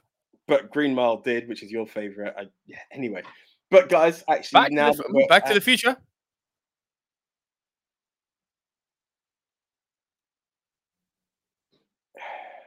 Does it? Doesn't it? Back to the Future Part Two does, doesn't it? right. Does it? Does it? It's been a while since I've seen it. I don't think it does. I mean, but Back to the, the problem with Back to the Future is it will, but then it won't because it's slightly changed in in in format. Go. Francis Lalonde, Grease 2. And as Dan the Tech says, Grease 2 is better than Grease 1. I! I, I, I'm it, no, no, but I love how Francis has somehow managed to make Grease 2 make an entry each time. Grease 2 is a thing now. It's a thing. It's up there with. Do you know what, Francis? Let's go for it. The Grease 2. yeah. The Um, Grease. the Grease. Um, trust me, there's enough of the Grease in this hair at the moment. I just, for that. Mixed Memorabilia says, in all of film history, Casino is a masterpiece for that opening start. I agree. yes. Jackie Gomez yes. says, Gavin Mann, if John Wick can be on the list, then Sonic should be on there as well. Now that's all you, AJ. I had fun with Sonic. I'm not going to say it's the greatest film of either like any time. I had fun with Sonic. Even that opening of just seeing the Green Hill Zone warmed me. It's just one of those films that warmed me. As a Sonic fan, it was there. I'm not going to say it's the greatest film, but it was fun. The ring now being a teleportation device was also a bit weird, but yeah. The whole film was weird. Dr. Robotnik being skinny. That was weird. Still loved it, but weird. yeah, yeah, Weird. Yeah. Dan the Tech says, Grease 2. Yeah, baby. And AJ says, laugh my ass off. You got me on that one, AJ. The Grease yeah. Um, where are we at now? You're number two. My number two. Yeah. Mhm. Okay, yeah, that's right. No, I'm not adding it. It is actually the prestige. you sure it's not prestige? Funny enough, most people call it the, the Eternals, but it's Eternals. So that, that- that's a funny one, Marvel's Okay, Eternals, it is. indeed. But yeah, the prestige. Um, really enjoyed this film. Really enjoyed this film. I just it it. Was it my first Nolan movie? Like, I it may well have been. I think so. It was my. It was definitely my first. I've, yeah, the more I think of it, it was my first Nolan film, and I really appreciated the art behind the way he did. Is the only Nolan film you got on? Yes, it is. Because I'm aware of Memento would have been a good Memento, shout. for Memento, yeah, Memento's the other one, but I would. I'll be real. I don't really like Memento. I, I do need to watch it again. But I'm, I'm it's it's never been my greatest. It's, in in the spectrum of Nolan films, it's like it's not there. It- it- I'm not going to say dead last, but it's not it's not top three. No, no, Um, God no, Hell yeah, this is what I'm saying. It's it's, God no. it, it's good, but it, it's not brilliant for me. So it's Like it's you hard for. Memento to make it, and The Prestige oozes Oozes. class. Yeah. Nolan doing out of sequence storytelling. Right. Yes, as opposed to this madness that he's tried to do recently, where he's trying to say time goes backwards and hey, just live with it. And it's where in the anyway, I'm not I'm not gonna shit on Tenet. I'm here to preach the, the, the prestige. Um when we talk the art of magic, it it's this is the film. This is the film that will show you the art of magic. Um it starts to end element um involve slightly scientific elements to it, which I thought it kind of hurt me, but I was like, okay, well played, well played. This this would make sense. if you can't make sense of how this illusion's taking place any other way, let's just say it's magic. Clone. In the, exactly in, in the in the element of film. When in doubt, clone and kill. exactly, it worked. Um, yeah, but an amazing story of two magicians who first start off together, and then the level of one-upsmanship to become the master, to to be the the best of the best of the best. El Capitan, El Numero Uno, and to quote Highlander, there can be only one. Yeah, you know that that's what it comes down to, and I thought this film was an absolute masterpiece. It, it really blew me away. I just I just wasn't I wasn't prepared for it. I was like, oh, cool, nice magic movie. so much more, So much more. so much more, so. Eisenheim, The Illusionist. That's a ah cool magic movie. The Prestige is like no no no. I think I think The Illusionist is just such an unfortunate movie. Some I- my sister's boyfriend, I remember this, Darren. He watched The Illusionist first. You have said it. this story before, but carry on. Yeah. but he's loved it. But I- think that's the thing. This film needed to be at least five years before the before the Prestige. It could not be the film that followed the Prestige in the same vein. No. It's not that it, It wasn't it's fair. like, you are just so much weaker. You were just so much weaker, and I think Yes. that, that's what made the Illusionist very. It's like Mowgli following the Jungle Book. It's like, oh, yeah. honey. But- but do you know what? Even if Mowgli came before the Jungle Book, Mowgli still feels very BBC series. It's it so just- not it good. Just, it just didn't work, man. Didn't work. Yeah. But yes, the Prestige, awesome. Absolute. Christian Bale, Hugh Jackman, Michael Caine. I was going to say Keaton there for some reason. Scarlett Johansson, like everyone, everyone just. Andy Serkis, David Bowie. David Bowie, Andy Serkis. yeah. Beautiful film. Absolute Fucking phenomenal. film. Cool. So, for your number two. And Tucky, have you seen Nolan's very first movie, Following? We both have, yeah, and we Yeah, actually both yeah, really yeah. enjoyed it. Really cool. Really cool. Uh, well, I gave it away a bit like a moron earlier. My number two is uh, Pulp Fiction. Hands, yeah, Pulp Fiction is the one. Now, I had to address this on Twitter, and I think I broke it down relatively well. I mean, it's a simple breakdown, really. Narratively, this is not the end. The ending of the movie is when Bruce Willis rides off on the chopper. Whose chopper is this? Who? No, I fucked it up already. Whose motorcycle is this? It's a chopper, baby. Whose chopper is this? Zed's. Who's Zed? Zed's dead, baby. Man, that fucking film. I know that it's become like a 15 year old's wet dream of what films should be. And it kind of, it is though. Like you ask any prepubescent fucking person, what's your favorite movie? They pull Pulp Fiction out of their socks now, out of their nasty, crusty, much too hard socks. Um, um, try it in your was- I family. really didn't need. I really didn't. Try it in your family. I don't mean the nasty, crusty socks. I mean, ask the young ones who, who's the, what's their favorite film. And I- does- oh, do you know in your family, actually, it might be weird because you're such comic book people in your family. They'll probably pull out Endgame.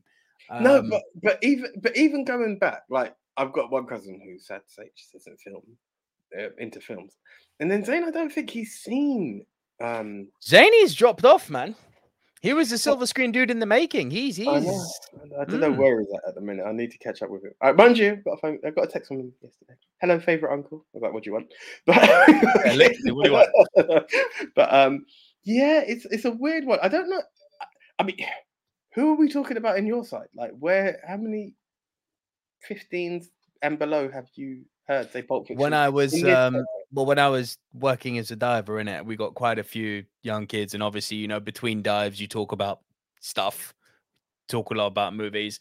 Bro, what's your favorite movie? 90% of the time I heard, oh, Pulp Fiction. It's like, you know what? When I was 15, it was my favorite film too. But then, do you know it's weird because that was a film that we kind of embraced as of, of its time, so it was fresh to us. To them, it's like, oh, let's go old school for those lot. It's now got a bit of a gap, and I don't know how. I, I, from your diving days to now, I'm just thinking. I'd Yeah, like, I'd bro, like it's know- possible. It's possible. The world, like the what- yeah. film world has changed quite a lot since then. You're quite right. But it, it, it- okay, ten years ago, it was the film that people pulled out of their, you know, crusty gym sock and said, "This is the best film ever." But it's become over popular, which obviously draws contrarians to shit on it, and it's fucking great. It's still such a fucking great film. Narratively, as I said, it ends with Bruce Willis leaving LA on the chopper, and then, but the ending of the Yeah. film, We're talking is where first the movie which starts. is essentially what it's Yeah. about. You can't. argue. Garcon coffee. Garcon means boy. Fun bit of trivia fact for you and for everyone in the chat. Everybody in the call, this is a robbery, and you know then when they're telling all of the customers in the in the diner to you know get their heads down, we'll execute him. There's a scene where Tim Roth runs to the far side of the diner and he says, "You, you long-haired yuppie hippie scum!" Right? The actor, actor playing the long-haired yuppie hippie scum, is none other than Lawrence Bender, the producer on every single Quentin Tarantino film. I think you shared that before. I think you shared that before. But that's all kinds of awesome. Um, It's such a cool bit of trivia, isn't it? Yeah.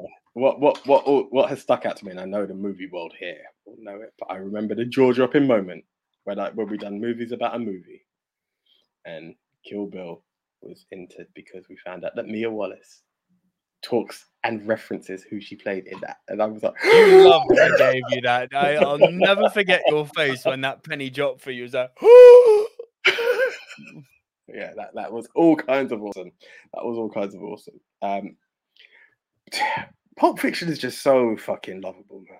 It's, it's It really is, and it's because of how fucking much. You know what? It's interesting that you use the word lovable because I've referenced this book before. Tarantino wrote an autobiography a few years, a long time ago, called "Shooting from the Hip," and in it, he describes how his own life experiences. I mean, you could argue that this is pretty much what any good writer will draw on, but it's really granular things like when he was traveling in around Europe as a teenager before he got his first job cleaning dog shit on cinema lots and he saw all of the different things around Europe he literally put lines of dialogue in pulp fiction that he experienced himself now obviously public is like any good writer will do that sure but it was cool to see how you know reading how it all transmorphed into the movie and Francis Leon says Royale with cheese. They don't call it.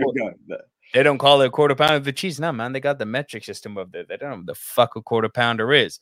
Hmm, What do they call it then? They call it a Royale with cheese. Royale with cheese. What do they call a Big Mac? Well, Big Mac's a Big Mac, but they call it Le Big Mac. Le Big Mac. Ha! What do they call a Whopper? I oh, no, I didn't go to Burger King. it's the simplicity of that, you know? And it's like, yeah, if you haven't been, you wouldn't know. I mean, Yeah. duh, but it comes off as being sincere. There's these two badass gangsters who are about to go and kill someone called Antoine Rockamora. Used to call him Tony Rocky Horror fat, half white, half Samoan. Yeah, I remember him fat, right? Well, we wouldn't go so far as to call the brother fat. I mean, motherfucker's are mole. What's a brother gonna do? it's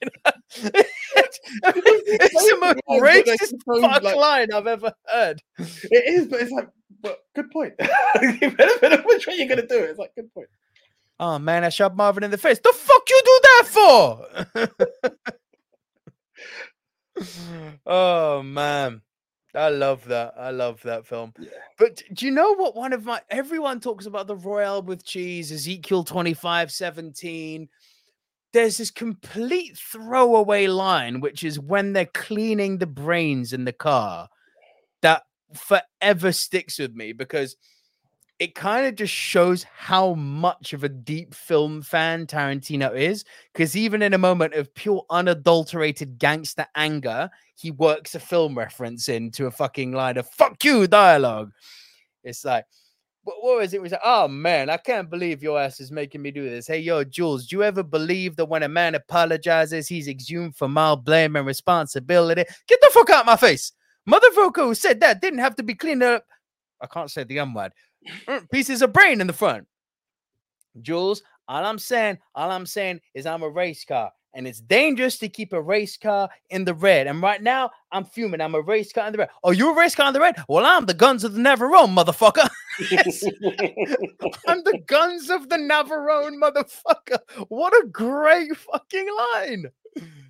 It's oh. My, do you know what? Awesome line. My my, it was early on in the this one too. A, what do they look? Nerds. they look like nerds. my my line that always stuck out was say what again? Say what again? Say what again? Say what one more goddamn time. I dare I double dare you, motherfucker. Say what one more goddamn time. Oh, so does he good, look like a bitch? What? I what? Because the last one's a genuine like the fuck. What you- I'm not gonna. He's your boss. I'm not gonna call him a bitch. It's a, yeah. Seems Vincent and I interrupted you boys at breakfast. Sorry about that. What you having? Hamburgers. Hamburgers. Cornerstone of any nutritious breakfast. What type of hamburgers? Uh, uh, cheese, cheese, cheeseburgers. No, no, no, no, no, no. I mean Wendy's, Jack in the Box. What are you having? Uh, Big Kahuna Burger. Big Kahuna Burger. That's the Hawaiian burger joint, right? I heard they make a tasty burger. Just shit like that. It's unnecessary, but it just informs the character so much. And it's what? What does he say after that? Mm. I do enjoy the taste of a good burger. My my my girlfriend's vegetarian, which pretty much makes me a vegetarian. Now, motherfucker, I can tell you, I have lived that. Like my girlfriend became a vegetarian, and I became a vegetarian. That shit's real. Like Yeah, yeah. it- it's so on point. It's, yeah, it, it- it's all of those bits, and it- as you said, it's it's weird, but it's also it's like it gives character reference, but it's also unsettling because you've got these dangerous guys, and they're giving you these weird combos of like, why are you stalling? But it's you're actually engrossed in the stall. Like this is a good point. Like, oh, okay, right, cool. Yeah. Do you mind if I quench my thirst with your beverage? And Your tasty beverage. Yeah. Quench my thirst. Oh. What was it's just before they enter the house. There's that other fucking great exchange. Is as bad as eating her pussy out? No, but it's the same fucking ballpark. Stop, stop, stop, stop, stop. Eating a bitch out and giving a bitch a foot massage ain't the same goddamn thing. It's not the same thing. It's the same ballpark. Ain't no motherfucking ballpark either. I've given a million bitches a million foot massages. And sticking your tongue in the holiest of holies ain't the same thing. Ain't even the same league. Ain't even the same goddamn sport. Would you give a guy a foot massage? Fuck you. Fucking golden. Fuck you. Hey, yo, man, I'm getting tired. I could use a foot massage right now. Fuck you. right, guys, we're at number two. So start putting in your Rushmore, your top four. That essentially is your top four we're after, and we're about to um announce our worst. So no, let's you are. I don't have one. I don't have one. You don't have one. I Couldn't could think of one. I could give you one. Please. Yeah, I don't think you've seen my one, but I'll give you this one. I'm sure it starts off in the beginning. You're PMing me, huh? Oh, take that all day long. right. So I will go with my one right now. Um, so we were just praising Quentin Tarantino. This film was very, very smart in their way of attraction because they said produced or a Quentin Tarantino movie or something like this. Quentin Tarantino presents My Name is Modesty. What Don't ask me how the hell I got hold of this DVD many, many moons ago. And essentially, it's about this girl by the name of Modesty, coincidence, working in a casino. And she gets, yeah, it's like a kidnap, and they're holding everyone hostage and what have you. She's taken hostage, and she's trying to protect everyone, and she stalls by buying time. And she gives this long ass story as into how she got to where she is. So it's a lot of retelling, and it you actually feel like you're enjoying the film until it comes to the payoff, and you've got this lady who heard, you know, like how Anna was just not a fam Nikita. Same Mhm. modesty. And I always remember like when she went into this fighting pose, just thinking, you look like a human spider. It was just this weird thing. It was just weird. It was like a human daddy long leg, and it just didn't sell off. And you're like, did I really did I really just watch this film and it was just weak? And you're like, is this really Tarantino? And yeah, it, it was weak. It was absolutely ages ago I got this bootleg pirate DVD. It was the fact that it said Quentin Tarantino presents that really sold me on it. And it starts off okay. By the time you get to the end, you're like, I didn't enjoy this. I don't think you'll give it a hippopotamus kind of. Oh, it's actually amazing. This one, I yeah, it's like yeah, nice try. I don't know with you anymore, bro.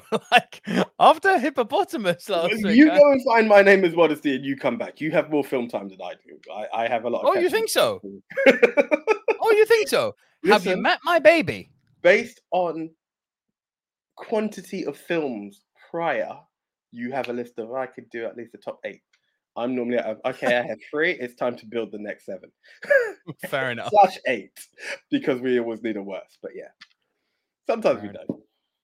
Okay. Speaking of needing a worst, my brother just hooked me up because I said, I didn't, I want didn't have to a do this worst. because I've, I've always had this affinity, but I appreciate why I've never been able to watch the film again. because of what I'm about to say, right? Mhm. Yep.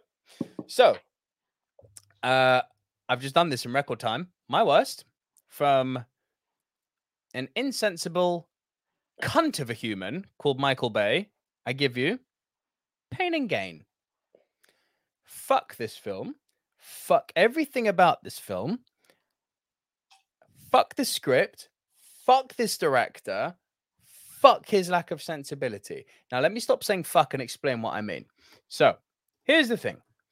People will look to Pain and and go, "Oh, but it's funny, you know. It's a, it's a crazy, it's a crazy story." It's like, yes. Oh, but the performances are great. Yes. Oh, but it was really engaging. Yeah.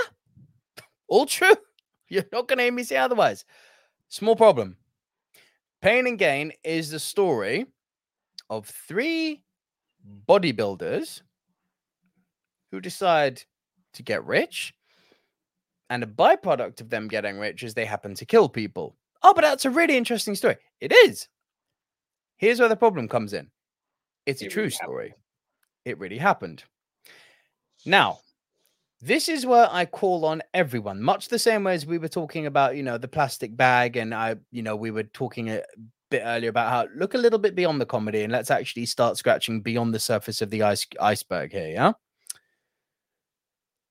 Imagine if the people killed in this story, not this film, the real people killed in this story were your relatives, your friends, your loved ones. I will never forget when I when I came back from Thailand, fuck me, 7 years ago now. This movie had just come out around 2015, 2016. AJ came over, welcomed me back, and we were sitting and talking about movies as shock horror, right? And he said, "Oh, have you seen Pain and Gain, bro? It's great with the rock on it." And I was like, "You know, it's a true story." You were still kind of pushing back, going, "Yeah, but it was really good. Like it was well made." And I was like, "Yeah, yeah, but I agree." But now imagine if the people killed in that film, imagine one of them was me. Imagine it was your best friend, his death, someone taking the piss out of it. Because that's what this is. Don't be under any fucking illusion that this is Michael Bay taking what is essentially a tragedy. And I don't want to hear any art house bullshit about, yeah, but the line between tragedy and comedy is so thin. It is. But we are talking about real people dying here. Real suffering. Real families have suffered. You don't turn human death into a comedy act. And the fact I- that the family actually came out to sue proves that there was Yep. no that that that also hits really hard because it just shows how how insensitive and how hurtful it was for them. And this isn't a drink, so I haven't seen it. It's, it's yeah, maybe for- It's gross. How Michael Bay handled what is essentially families losing their loved ones. Ugh. I'd sooner watch Armageddon again than ever watch this, and I refuse to fucking watch Armageddon ever again. Fuck that film. Um, yeah, i- it, it's vile. He is a vile, vile, nonsensical human being. He's a stupid little man with too much money. And I hope he's watching. Sit and spin. Yeah. there we are. I, I'm always yeah, like I, I don't like to comment on painting. I really don't like to comment on. It's painting. so uncomfortable. yeah. It's so uncomfortable that you've turned people's deaths into a comedy act. If this was a made up story, I'd be like, fucking rock and roll. This happened. You don't joke about families losing loved ones like that. Not cool. Mhm. Really not cool. Gavin, man, how dare you? I see you. Hippopotamus is great.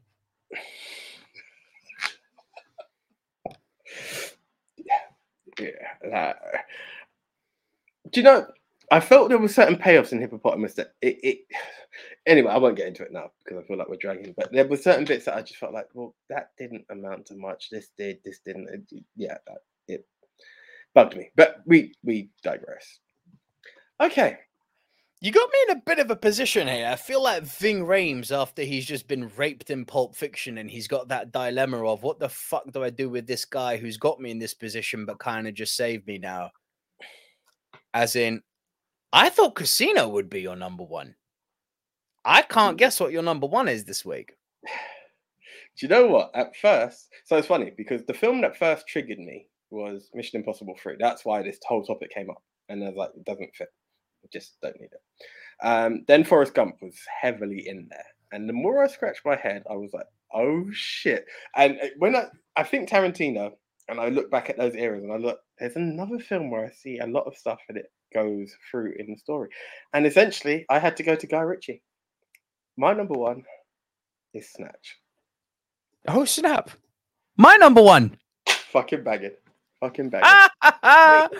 you goddamn right, Snatcher's number one. You goddamn right, Snatcher's number one. And can I say, no one mentioned this on Twitter. It didn't come up once. And I was like, have you motherfuckers lost your mind? I love you all, but where is Snatch? That's mad. That's mad. I will now bring Um, my voice back down to a masculine level. Ha la la la. Let's go. No, I, there, there's a lot of stuff I toyed with, but Snatch is fucking golden. And as opposed to where you can question the first scene and last scene with Pulp Fiction, which I love. Oh, this is beyond fucking dispute. It's, it's guaranteed. It's it's there. You know, it's This isn't It's just the end of the narrative. This is the opening and beginning scene of the movie. This is the epitome of a movie beginning with the ending. yeah, yeah, yeah. The only other one that I felt was kind of close was La Jetée. Like that, and that's why I nearly made that my number two at one point. But yeah. Mind you, Prestige, but Prestige was in a weird way. I mean, you know, actually, it did the beginning and end. It's literally just a hug that adds on top. But um, yeah, Now we were just reciting a lot of great fucking lines from Pulp Fiction. This film's got some fucking lines. Frank Torres coming up here. Protection from who? The the Germans. Tyrone, why didn't you park over there? It's too tight. Too tight. You could park a fucking jumbo jet in there, Tyrone. Do you like dogs? Do you like dogs, boy? Hey, Gavin, man. Do you like dogs? Do you like Oh, yeah. Dags? What's Yeah, Dags? dogs. I like dags. Yeah, come on. Well, my favorite is back fuck, what, what do I know about caravans, Turkish? Well, you spent the summer in one. Means you know more than me. What the fuck? All bets are off. I am buying. I'm not here to make a fucking bet. I appreciate that, but all bets are off. If all bets are off, there can't be any money in the till. I'm not fucking buying it. That's handy, innit? Because I ain't fucking selling it. to fact. and then Bricktop. You can't leave out Bricktop when you're talking about fucking. One of the nastiest cunt villains in recent memory, this guy, played by Alan Ford. Ugh. Also, can I just say, what's his face who thinks he's Jewish? I always see Frank, Frank from? EastEnders. Mike Yeah, Reid. Mike Reid. I see him as Frank from EastEnders every is. time. Of course he is. He's what? He's done like three other appearances in the fucking anything. Someone's gonna fact check me on this, but he's fucking Frank Butcher. Let's be real. It's like Adam Woodyatt. Whatever he does, he might have been King of the Jungle for all I fucking know. He's Ian Beale. There are certain things. I was in IKEA. I didn't say I've seen Steve McFadden. I said I saw Phil Mitchell. It's just what it is. Yeah. It's who they are. It is do who they are. What other great lines are there? Don't worry about. I thought you said he was a getaway driver. What the fuck could he get away from? Don't you worry about Tyrone. He can shift when he needs. You worry about getting us a gun. And what may I ask is that, Sol? this is a shotgun, Vincent. Tis a fucking anti-aircraft rifle, Sol. They're fucking golden. It- Hey, Tony, honest- o- open the dog. What do you mean open the dog? Open him up. Do you mean open him up? You know what I mean. He's not a fucking can of baked beans, is he?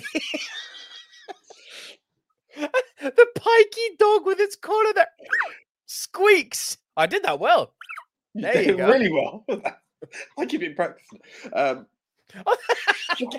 Man's got a great one. Are they Lancashire pigs? Who the fuck's talking to you, sweetheart? Oh, Boris the bullet dodger. Why'd they call him that?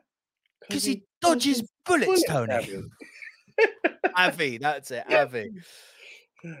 Oh man, that fucking. And it's, it's it's even those bits that while your guns say replica, mine says Desert Eagle point five. Oh. Fuck it. Oh, yeah. Love that film. Absolutely love that film. And I love the fact that you guys are All right, I'm betting big. It's not big dog. I'm betting big rabbit gets fucked. Right, perfect, perfect.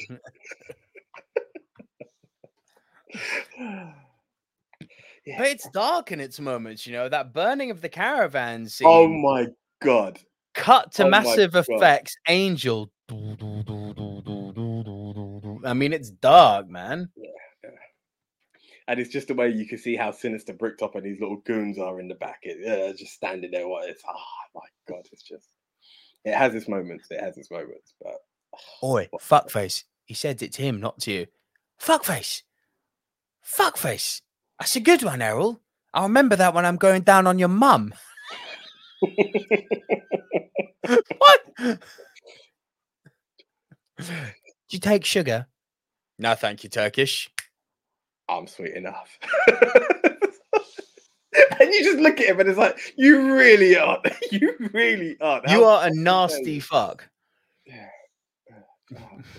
What was the other one? Because it stinks of Pulp Fiction, this film, doesn't it? Ooh, it's ooh. such a British Pulp Fiction in a way. I mean, they've even got their Ezekiel 25, 2517 attempt in there, isn't it? Do you know what insurrection means? A righteous infliction of retribution manifested by an appropriate agent, personified in this case by a horrible cunt. Me. Oh man, what a fucking film! I love it. I absolutely love it. And what I love is that people are actually like the screeners are throwing in the, the classic lines. It just shows how many around. Want to see if I've got the minerals? So good. Do you know what got to me about this one as well? Um, I didn't know that guy was from Liverpool. Tommy. He's Tommy the Tit. The guy who's with He's Van Jason. Yeah. Scouser. yeah. Fucking hell. Bro, I was like, what? Doesn't sound like a fucking- Scouser. Not at one drop. And I was Oh thinking, fuck, Gavin, you got me. Nemesis, not insurrection. Thank you. Yeah. He's a Scouse. Yeah. Fair play. I was so shocked. I only found out like last year, late last year at that. I was like, fuck, really? Nuts. Scouser? Fucking hell. Who'd have thought? Yeah. Do you know there's one scene in the film which forget all of the Britannia bravado and the brilliant dialogue. There is a scene which I think is actually one of my favorite pieces of editing in a film ever. Not filmmaking, editing. And you don't realize the scene is all interconnected until it all comes together right at the end. It's when they're all driving in cars and you don't realize that they're all on the same road. And then one moment, you know, because it starts off, it's it, that scene yeah, starts yeah, with yeah, the ending. It's like you've got Boris going, you know, with his bag over their head, and like, how the fuck did that get there? And then this car crashes, you know, how the fuck did that happen? And then they play it all back, and it all starts with Tommy throwing the fucking milk out the car, and it's like, ah, that's clever. Yeah, yeah. That's really clever. That's bro. Wow. And it's got one of the great soundtracks of British film. Oh yeah. Oh yeah, yeah, yeah, yeah, yeah. yeah. And some, I always remember Yash was the one who said it as a favorite line from him. Brad Pitt in the highest of Pikey, not Michael, as the film quotes it. And he says, "Save your breath for burn out your porridge, lad." And I'm like, "That's a fucking awesome line as well." I can't remember when he says it, but the, the guy's waffling. He goes, "Save your breath for burn out your porridge, lad." I was like, "Fucking awesome!" How did Yeah. Brad pull that off? This is a great line too. What do you want for it? It's free. Okay. So what you want for it? I've used that line before. Yeah. So good. Okay. Nico and AJ, is that the best Guy Ritchie film? I'm gonna lean yes. Personally, personally, I, I, Personally, yes. But I'll tell you what. Illusionist and um, the um, Prestige. I feel some people will say Lock Stock, and I always believe it's what you saw first will lean as your favorite. Because a lot of people refuse to. head I that- saw Snatch first, so that holds true. I would argue that this is probably his best film. But aside from Locks, and I love Lockstock. Lockstock's got my favorite line of all of them. So, ah, he shot me. Fuck, I got shot too. I don't believe this because could everyone stop getting fucking shot? Oxide I mean- Neutrino will agree with you on that. So good. But do you know what? I'll tell you what, bro. I think The Gentlemen was a fucking work of art. It was good. It was good. It That was the best was I have good. seen Guy Ritchie in years. The Yeah. Gentlemen. Yeah, he, but he went. He kind of like tried to create an ode to his old self, which I think is what he needed. Like, obviously, the money comes in. You can't be as gritty and what have you. But the, the gentleman did. Yeah, that was. It was. It was lock, stock, and snatch with money, wasn't it? And it was fucking. It was done really well. It was done. Really By the way, have you seen the trailer for his new film that dropped literally a few days ago? no, no, I've not. seen. Operation Fortune. Oh, it looks good. He can direct. There's no. There's no. The, the, the problem with Guy Ritchie is he can direct. Don't give him a budget. Don't Yeah. give him money and then he's great. It's like he does great. He does stuff with money. Don't get me wrong, but it's it's it's the gritty stuff that I miss, and that's what makes it difficult. It was a bit like Tarantino, like some of the earlier Tarantino stuff were just yeah. Better. Now and then it started to get into hateful eight, but then you know you still get Django out of it. So yeah, Now, Operation Fortune, dig this for a cast. It's got his boy Jason Statham. He's brought back Hugh Grant. No. He's brought Josh Hartnett in from the fucking dead. Hell. Where the hell has he been hiding? Well, I know where he's been hiding, but wow. Josh Hartnett's back. And here's one that'll shock you. Cary Elwes is in this. Hi, haven't seen you for shocked. 20 years. How was Saw? Did you escape all right? Like, it's been a while. Yeah, by God, Josh Hartnett, because I thought Josh was done. So that's a real, that's a real throw. That's that's mad. Like resurrecting actors is one thing, but a man who I literally thought had said, "I'm out," that's something. Yeah. That- that's that's that's mad. And it looks brilliant. It's it's it almost looks like a sequel to The Gentlemen, even though it's nothing to do with The Gentlemen. It's mostly because I'm seeing Hugh Grant again playing a gangster role. Which fuck it, you do you know what? is that that you said it? Nope, nope, nope, nope, nope. Just making a little note for myself for a future episode. Oh, oh yeah. Okay, fair play. Fair play. I know where we're going with this. Now, Fra- uh, Frank Torres has said, honest question: Is Colin Farrell's character in The Gentlemen a gangster? Me and my friends argued over that. I say no. I say he's a he's he's he's a No, he's a gym owner doing some gangster shit, but I He- don't think he's a gangster. no, and that's the thing. He's, he. Do you know what he's like? It's weird to put this up. Robert De Niro in Sleepers. He's capable of doing it. He stays away from it. He's kept it above board, and it's if I have to, don't make me go there. You know, and that's happened. I, yeah, it's it's a tough one because at first I was going to say yes, but no, he's a gym owner. It's when you push him, he'll get into stuff. He tries to keep it above board. He doesn't want none of that shit. But you mess Mm. with his boys, he'll he'll protect his boys. But Yeah. even the way he went about protecting his boys, you have to remember who he goes to that pub which Charlie Hunnam's in, and he says, "Leave them alone. Yeah, this is what I'm Take saying. Take it out on me." Like he doesn't attempt to do gangster shit. He just offers his services in exchange. He's like, "Leave my boys alone." So he's almost like a protective father figure. Definitely not a gangster. Yeah, yeah, I would, I would go with that. That's the way I would lean, Frank. So yeah, both of our number one snatch. Uh, I think that's beyond dispute. That's on the Rushmore. Sorry, that Cool. has to be on the Rushmore. Cool. I'm, I'm happy for that. I, I get scared when I hear no one's put it in, but like again, Uh, we need to in this case, I just want to see if It's, it's our Rushmore. yes, it is our Rushmore, and I also kind of want to see. It's an easy one to forget, and you've seen how people reacted really well to us putting Snatch in. Yeah. Do we also? Is it a cop out to go for bloody Pulp Fiction as well? No, Pulp Fiction's a vetoed movie, mate. That doesn't go on. Okay, fair play. That always wins shit. Pulp Fiction is vetoed. Gav, has Gavin like put out these favorites? Because I know Crash. I kind of toyed with Crash, but then there's another car crash at the end, so I didn't want to put that. In. Oh, sorry. Speaking of which, Gavin, man, to answer your question, did Guy Ritchie do a King Arthur film? Yes, and it was fucking horrendous. So I hadn't Um, forgot. Actually, I could have gone Crash, but I, I didn't.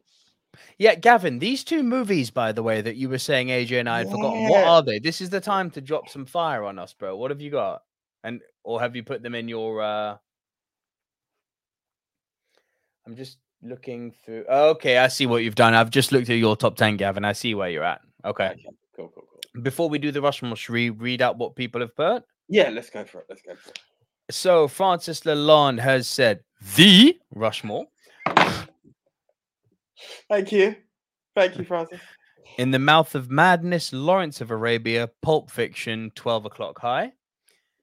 Uh, Mixed Memorabilia has said Casino, Slumdog Millionaire, Titanic, and Fearless.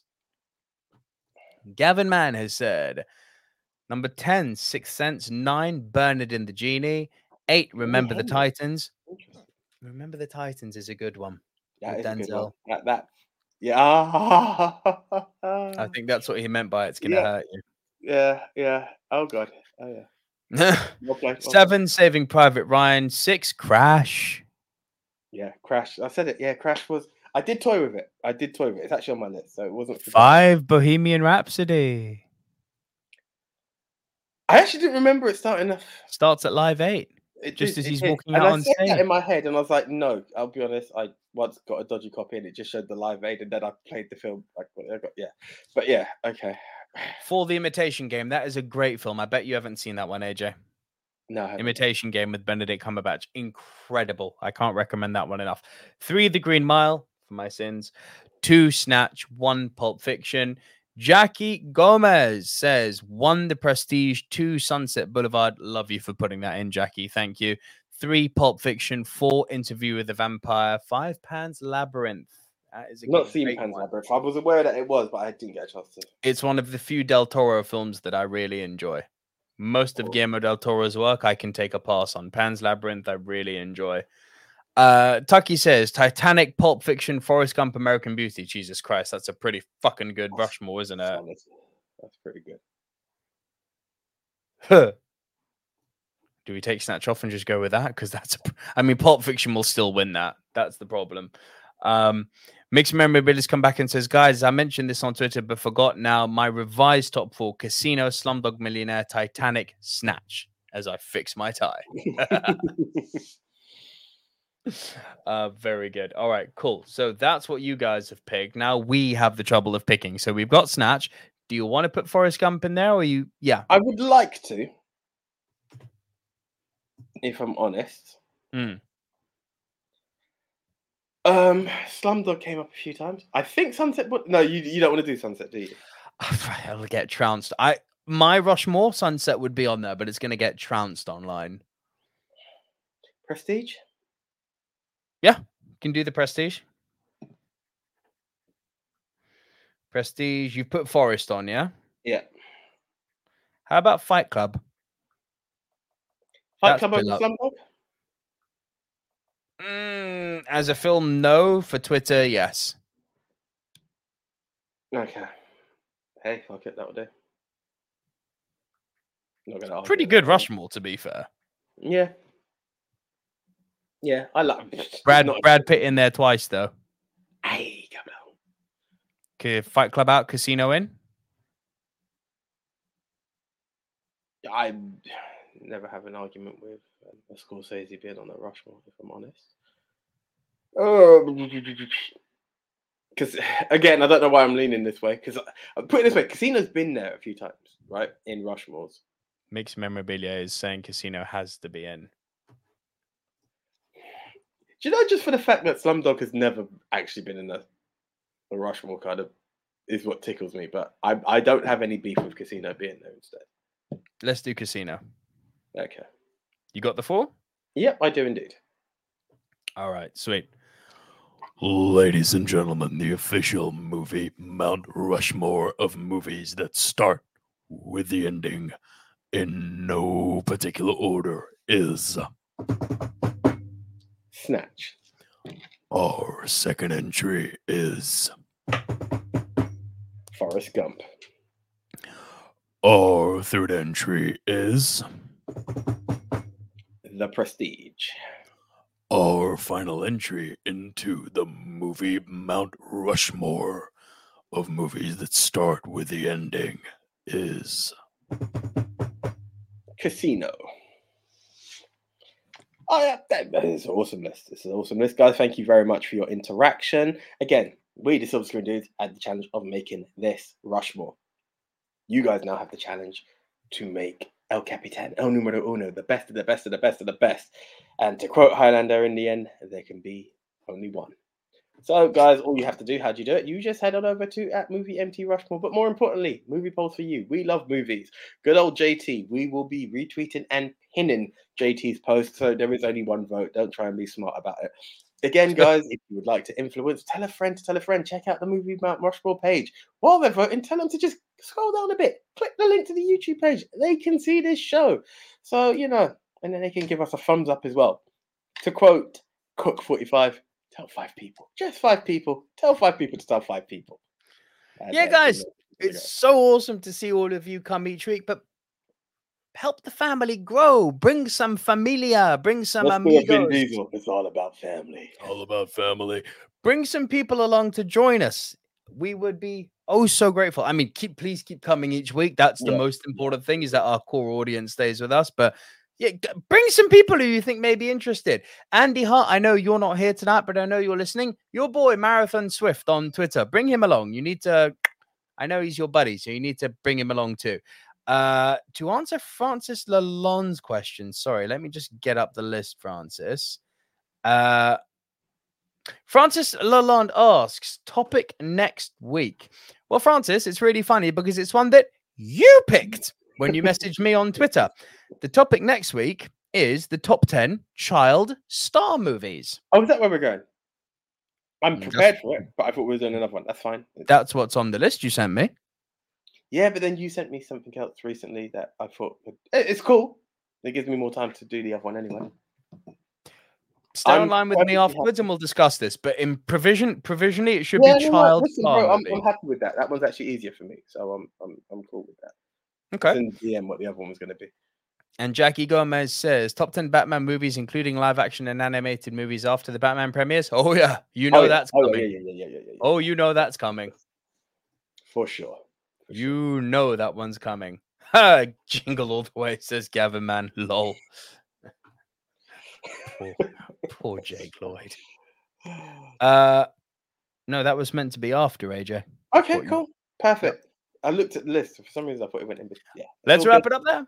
Cool, guys. So once again, thank you so much. Um, yeah, tell your friends. Uh, We are also available on Spotify, iTunes, Apple Podcasts, Castbox, Deezer, Spreaker, iHeartRadio, Podchaser, Tuner, Tune In, Stitcher, JioSaavn, and all you have to do is search for the movie Mount Rushmore, and we thank you very much for that. And once again, Nico, for our it's not a plead, it's just a reminder. It is just a reminder if you've enjoyed the show, if you've liked our content, the link down below, you can head over to buymeacoffee.com forward slash movie dudes. And for less than your daily Starbucks, only one time, you can literally just show some support and love to the show. Keeps us going, keeps us motivated. Again, no expectation, but it would be lovely. Um, and if you are, happen to be listening on podcast, and you want to come over and watch one of our live shows, we are here on the YouTube channel Silver Screen Dudes every single uh, Tuesday at 8:30 p.m. UK time. GMT, thank you, sir. And if you are watching on YouTube, please guys just help us with the algorithm. Hit that like button, mixed memorabilia. I see you giving the emoji. Hit the actual like button down below. That would be oh so appreciated. Jackie Gomez says Macaulay Culkin will be in the entire list. You will be surprised, Jackie. I mean, You'll it's but there's No, a- it's not. No, it is Oh, not. No, listen. You're going to tell me Macaulay Culkin couldn't do a top ten list? It's easy. It's easy as hell. Of course, it's However- easy, but what's the fun in that? But of course, that's what I'm saying. It's, it's possible, but we, it's diversity. That's where I was going with it. But I don't think he'd even crack my top five. that's a disrespect. No, it's not. No, it's not. It's not. I mean, as an, anyway, I'm not going to get into it. I feel like we're now getting spoiler territory for next week, so I'm going to keep quiet. But Mhm. um, yeah, hey, it is what it is. It is what it is. So, guys, until next week, I am the one AJ Anthony Jordan. I'm Nico Liro. Shout out to all of my Nicoholics and love to all of the film family that come and join us every week. Bring a friend, tell a friend, tell a friend, hit the like video, do all of the things we just said. We will see you next week. See ya. See ya.